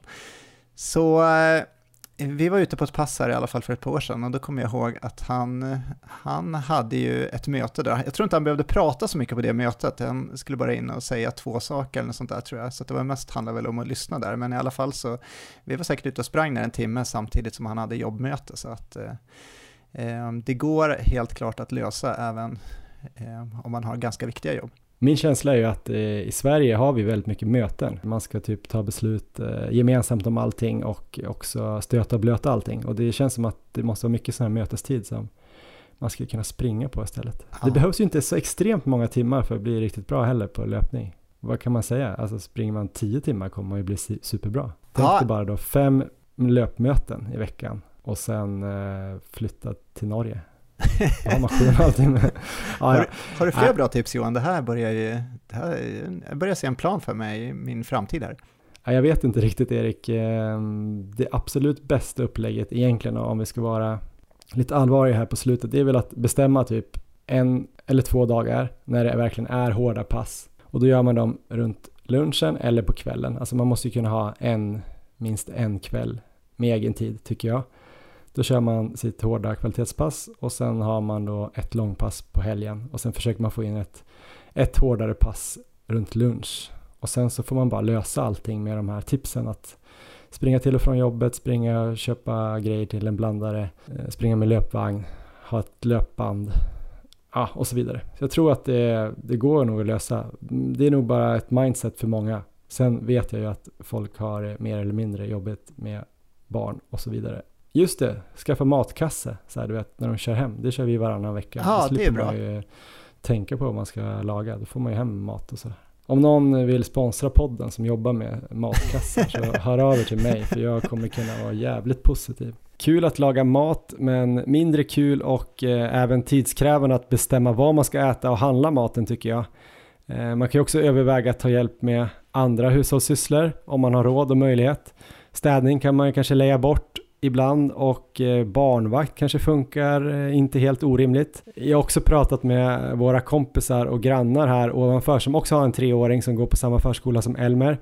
Eh, där har vi sagt att vi kan hjälpas åt med hämtningen så här olika dagar för att man kanske kan få någon extra timme till, till jobb eller träning. Så det finns utmaningar med att satsa på löpning vid sidan av familjen och jobb. Men det finns då uppenbarligen då massvis av lösningar så vi vill tacka för alla tips som ni har skickat in och vi hoppas att det här avsnittet kan inspirera någon där ute som lyssnar. Eh, Erik, har du fått någon ny inspiration till att få till löpningen i din vardag eller kör du på med lite mindre jobb och sen jobba på kvällar och nätter typ som du har gjort nu? Ja, men det är väl lite både och tror jag. Jag tycker att jag har en ganska bra balans på det jag gör just nu. Ehm, jag får offra jobbet lite, men det är självklart saker man kan göra bättre och att eh, till exempel eh, lägga sig och sova tidigare kan jag bli mycket bättre på. Så det ska jag försöka återigen att tänka på. Sen är det bara kanske att eh, acceptera så här att eh, vissa sociala kontakter som tidigare, man kan inte ha lika mycket kontakt med alla som man skulle kunna om man inte hade en hobby som man lägger ner så mycket tid på. Men det kanske är okej, vi har ju också träffat eh, otroligt många fantastiska människor genom löpningen, både du och jag. Så att jag tycker ändå någonstans det har utvecklat det sociala livet också. Men jag kommer nog ändå köra på här fram till december och sen så ska jag väl förhoppningsvis få ett par veckor i alla fall med lite mer normalt liv, om man kan säga så, med ett litet säsongsuppehåll. Själv då Johan, hur eh, tänker du framöver och eh, vad ska du ta med dig? Ja, men jag har väl kanske en del utmaningar ändå, även om det känns som att det hittills har gått att balansera det. Jag fick ju mitt, min andra son då för sex veckor sedan, så jag har en sex veckors och en som är drygt tre år. Eh, det gör ju det hela lite kanske knivigare, men än så länge när jag kollar här tillbaks på min träning sen Alvaro föddes så har jag ju snittat över nio mil löpning varje vecka. Så på något sätt har jag fått in det och jag känner inte att jag har offrat familjen än så länge. Jag har jobbat lite mindre. Först hade man ju två veckor ledigt eller föräldraledigt direkt efter. Och sen har jag väl jobbat eh, kanske lite mindre då än vad det är inte är riktigt heltid. Så det har jag tänkt om man nu säger att det är offra. Jag tycker det är rätt skönt om man har möjlighet att jobba lite mindre så länge man går runt eh, ekonomiskt. Sen så är jag inte så orolig för det här första året ändå med två barn. För jag tänker att resten av det här året så kommer jag kanske jobba lite, lite mindre. Sen kanske jag kommer ha en mer intensiv jobbperiod eh, någon gång där efter jul, men det kommer vara en kort period. Och sen har vi väl funderat på att vara lite föräldralediga ihop, eh, både jag och Emma samtidigt, mars och april. Där jag kanske bara jobbar lite, lite grann, eventuellt podden och sådär. Men att vi kan vara lediga ihop, hela familjen. Och sen ska jag vara föräldraledig och då tror jag det blir resten av 2022 från maj typ eh, till nyår där. Så då blir det ju Just bara det. massa löpvagn tänker jag. Så det är egentligen 2023 jag börjar känna att eh, det kanske då det blir knivigt. Om både jag och Emma jobbar heltid och det är två barn som ska hämtas och lämnas och, och sådär. Så det är en bit bort och då kanske jag har ledsnat på löpningen, vem vet? Men eh, det känns ändå inspirerande att det finns så här mycket olika lösningar. Jag tror för mig är det nog mer som jag kanske nämnde tidigare att eh, inte just att det är problem att få in den här eh, mängden löpning som jag vill ligga på. Jag kanske vill ligga där någonstans 10, 11, max 12 mil nästa säsong. Den tiden tror jag att jag kan hitta genom att kanske jobba lite mindre och sen ha ett ganska flexibelt jobb eller springa med vagn eller tidigt eller sent eller transport och sådär. Och Emma har inte heller så mycket problem med det.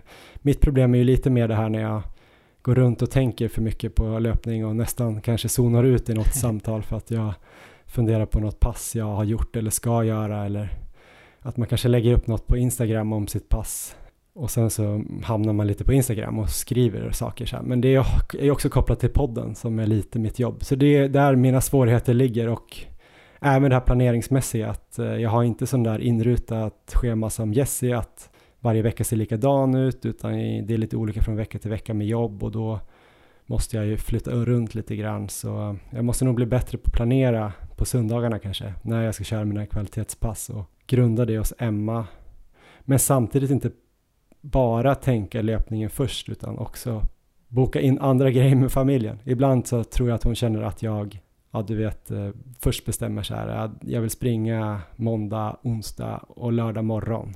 Går det bra så här? Och sen utifrån det så börjar jag liksom planera in vad vi ska göra med familjen om vi ska åka och, och, bada eller gå på något lekland eller om jag och Emma ska ut och käka och få barnvakt och sådär. Jag borde nog ibland vara tydligare med att det också är min prioritet så att jag börjar med att kanske planera sådana saker och sen lägger in löpningen. Jag tror bara ett litet skifte i hur jag ska tänka där. Det är nog ett bra tips både från, ja, som vi fått från både Anfält och Jesse och från dig också att helt enkelt försöka släppa löpningen när man inte springer. Ehm, och det är väl eh, viktigt dels med en hobby som löpningen men även med jobb kan man väl tänka att eh, det är ganska skönt om man kan släppa jobbet när man inte jobbar. Och det är samma sak här, så det är väl någonting som alla kan tänka på och ta med sig. Ja, där är verkligen utvecklingspotential. Det är min stora nyckel tror jag. Sen tror jag väl också att det är rimligt, det är vissa faktiskt som har tipsat eh, till oss och sagt så här, äh, men ni kanske inte ska springa så där mycket och eh, kanske ska vänta tills barnen blir lite äldre och sådär, att det är jobbigt Aha. just under småbarnsåren. Och det ska man väl också respektera, att det, man får väl kolla på situationen med, med jobb och familj om det faktiskt är värt att lägga 8, 10 eller fler timmar i veckan på sin hobby oavsett vad det kan vara. Samla frimärken eller köra Märklintåg eller sitta på krogen eller kolla fotboll eller vad finns det? Man kanske kollar film eller konserter eller spelar cello då, som jag nämnde tidigare. Man får väl då och då kanske sätta sig ner och, och tänka och se sig själv utifrån om är det här rimligt det jag håller på med? Är det rimligt det jag håller på med Erik tror du? Att träna 8-10 timmar? Det blev 9 timmar förra veckan då. Plus lite så här dusch och ombyte och sånt som jag inte då kunde vara med familjen. Känns det rimligt? Ja, men jag tycker ändå att det är rimligt eh, så länge, så länge som sagt det inte går ut över familjen, eh, så länge du tycker det är roligt. Och det finns ju, vi har fått många tips också här när vi har efterfrågat tips här. Det är många som betonar värdet i löpningen då, att man är en hälsosam förebild, man kanske blir en bättre person och förälder på sidan om löpningen om man lever det här aktiva livet och rör på sig. Ehm, så att eh, jag tror ju faktiskt att löpningen är en betydligt bättre hobby att ha än att kanske sitta och gamea ehm, till exempel, eh, skulle jag gissa i alla fall. Men eh, så att ehm, kan man hålla liksom en bra balans på det och eh, det inte går ut över att man börjar offra massa saker som man ska, vill göra med familjen och som barnen vill göra så där så, ehm, så tror jag definitivt att, att du gör rätt och springer dina 8-10 mil. Härligt! Till och med 11-12 ska det ju bli nu, så att det, det blir grymt det. Men tack för att jag har fått din välsignelse. jag ska jobba vidare på att få Emmas, men det får jag allt som oftast. Ja, men jag hoppas att vi fick med ganska mycket här nu Erik. Eh, framöver då, löpning, vad har du i din pipe så att säga? Ja, men eh, min situation är ju så att jag kör lite varannan vecka. Jag har ju Leon varannan vecka då och eh, de veckorna som jag inte har honom så försöker jag ju trycka in så mycket löpning det går och eh, sen blir det lite mindre på de veckorna när jag har Leon. Men jag räknar med att få in väldigt bra volym här ett par veckor framöver nu, för nu är det väl om jag räknar rätt ungefär fem veckor jag har kvar att eh, träna och sen så är det tävlingsvecka.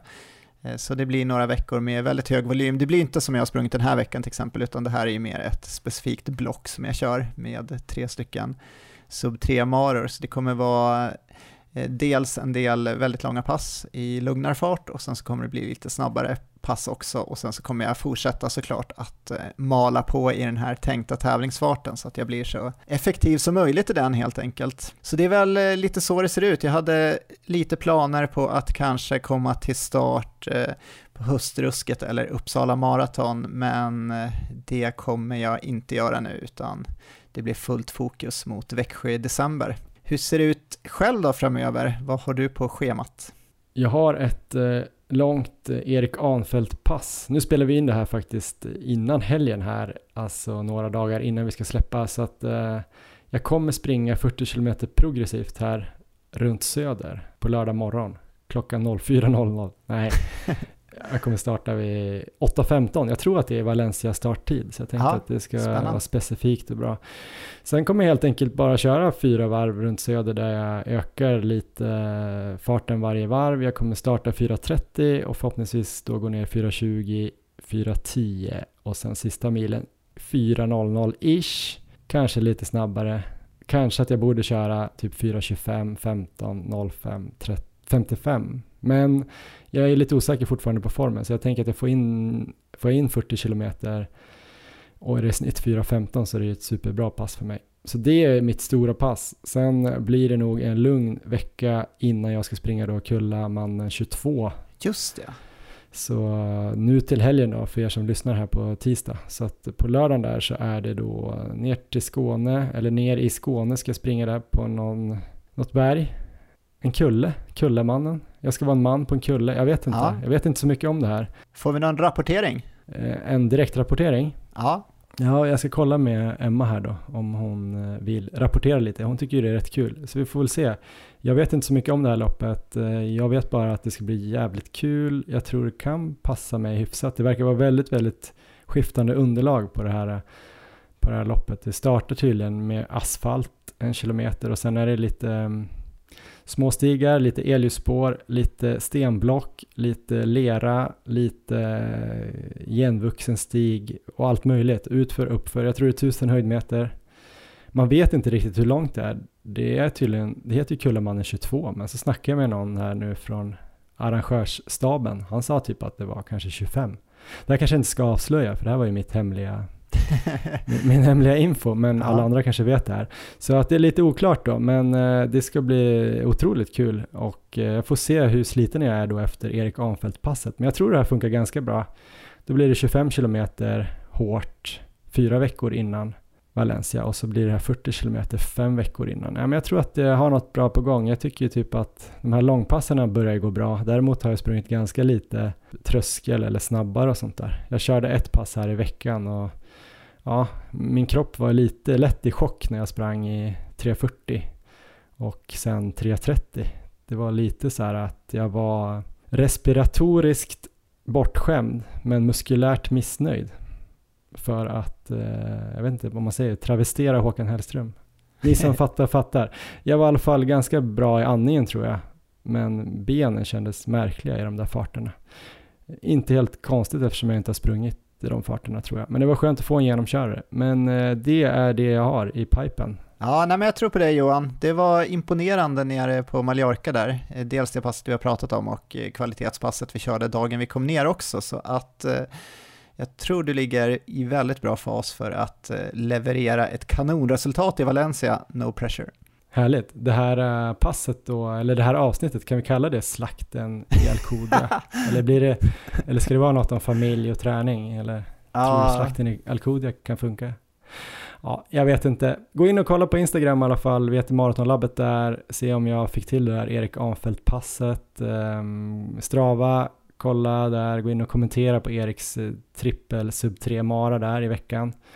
Ehm, och håll då öron och ögon öppna efter det här äh, lägret på Mallis. Jag vet inte när vi kommer släppa det. Vi ska jobba fram lite struktur kring det. Men det kommer bli superhärligt. Typ eh, Verkligen. sol, bad, alltså vi bor alldeles vid havet, springer morgondist på stranden, äter gränslöst med frukost, snackar löpning, vi gymmar nog lite grann, vi kör dubbeltröskel, vi kommer springa i bergen, vi kommer, vad kommer vi göra mer? Vi kommer kanske spela beachvolley om vi orkar på eftermiddagen innan pass två. Ja, det kommer bli mycket löpning och mycket trevligt folk. Och det kommer ligga helt perfekt där om man siktar på Göteborgsvarvet eller Stockholm Marathon. Så vi kommer, det kommer lite uppladdning inför det helt enkelt. Precis, jag tror det blir tre veckor innan eh, Stockholm ungefär som det här lägret då kommer avslutas. Eh, så det blir helt perfekt med en, en ganska tung vecka och sen börja finslipa sista tre veckorna och sen är det väl en vecka innan Göteborgsvarvet där. Så då får man väl tänka till lite hur mycket man vill köra men jag tror också att det är bra få en ganska stor vecka och sen kan man trappa ner ganska aggressivt sista veckan. Så det kommer bli toppen och det kommer också bli härligt i bergen. Så att eh, det blir lite av allt möjligt, men främst ett hårt träningsläge. Ja men vad bra Erik, det var ännu ett avsnitt till handlingarna. Ett viktigt avsnitt, jag hoppas att folk har tagit till sig några tips här och eh, att man ser mycket folk springer runt här med löpvagn på väg till jobbet. Eller tar man med sig barnen till jobbet? Det gör man inte va? Jag tror inte det. Jag ska ge mig ut och köpa ett löpband imorgon.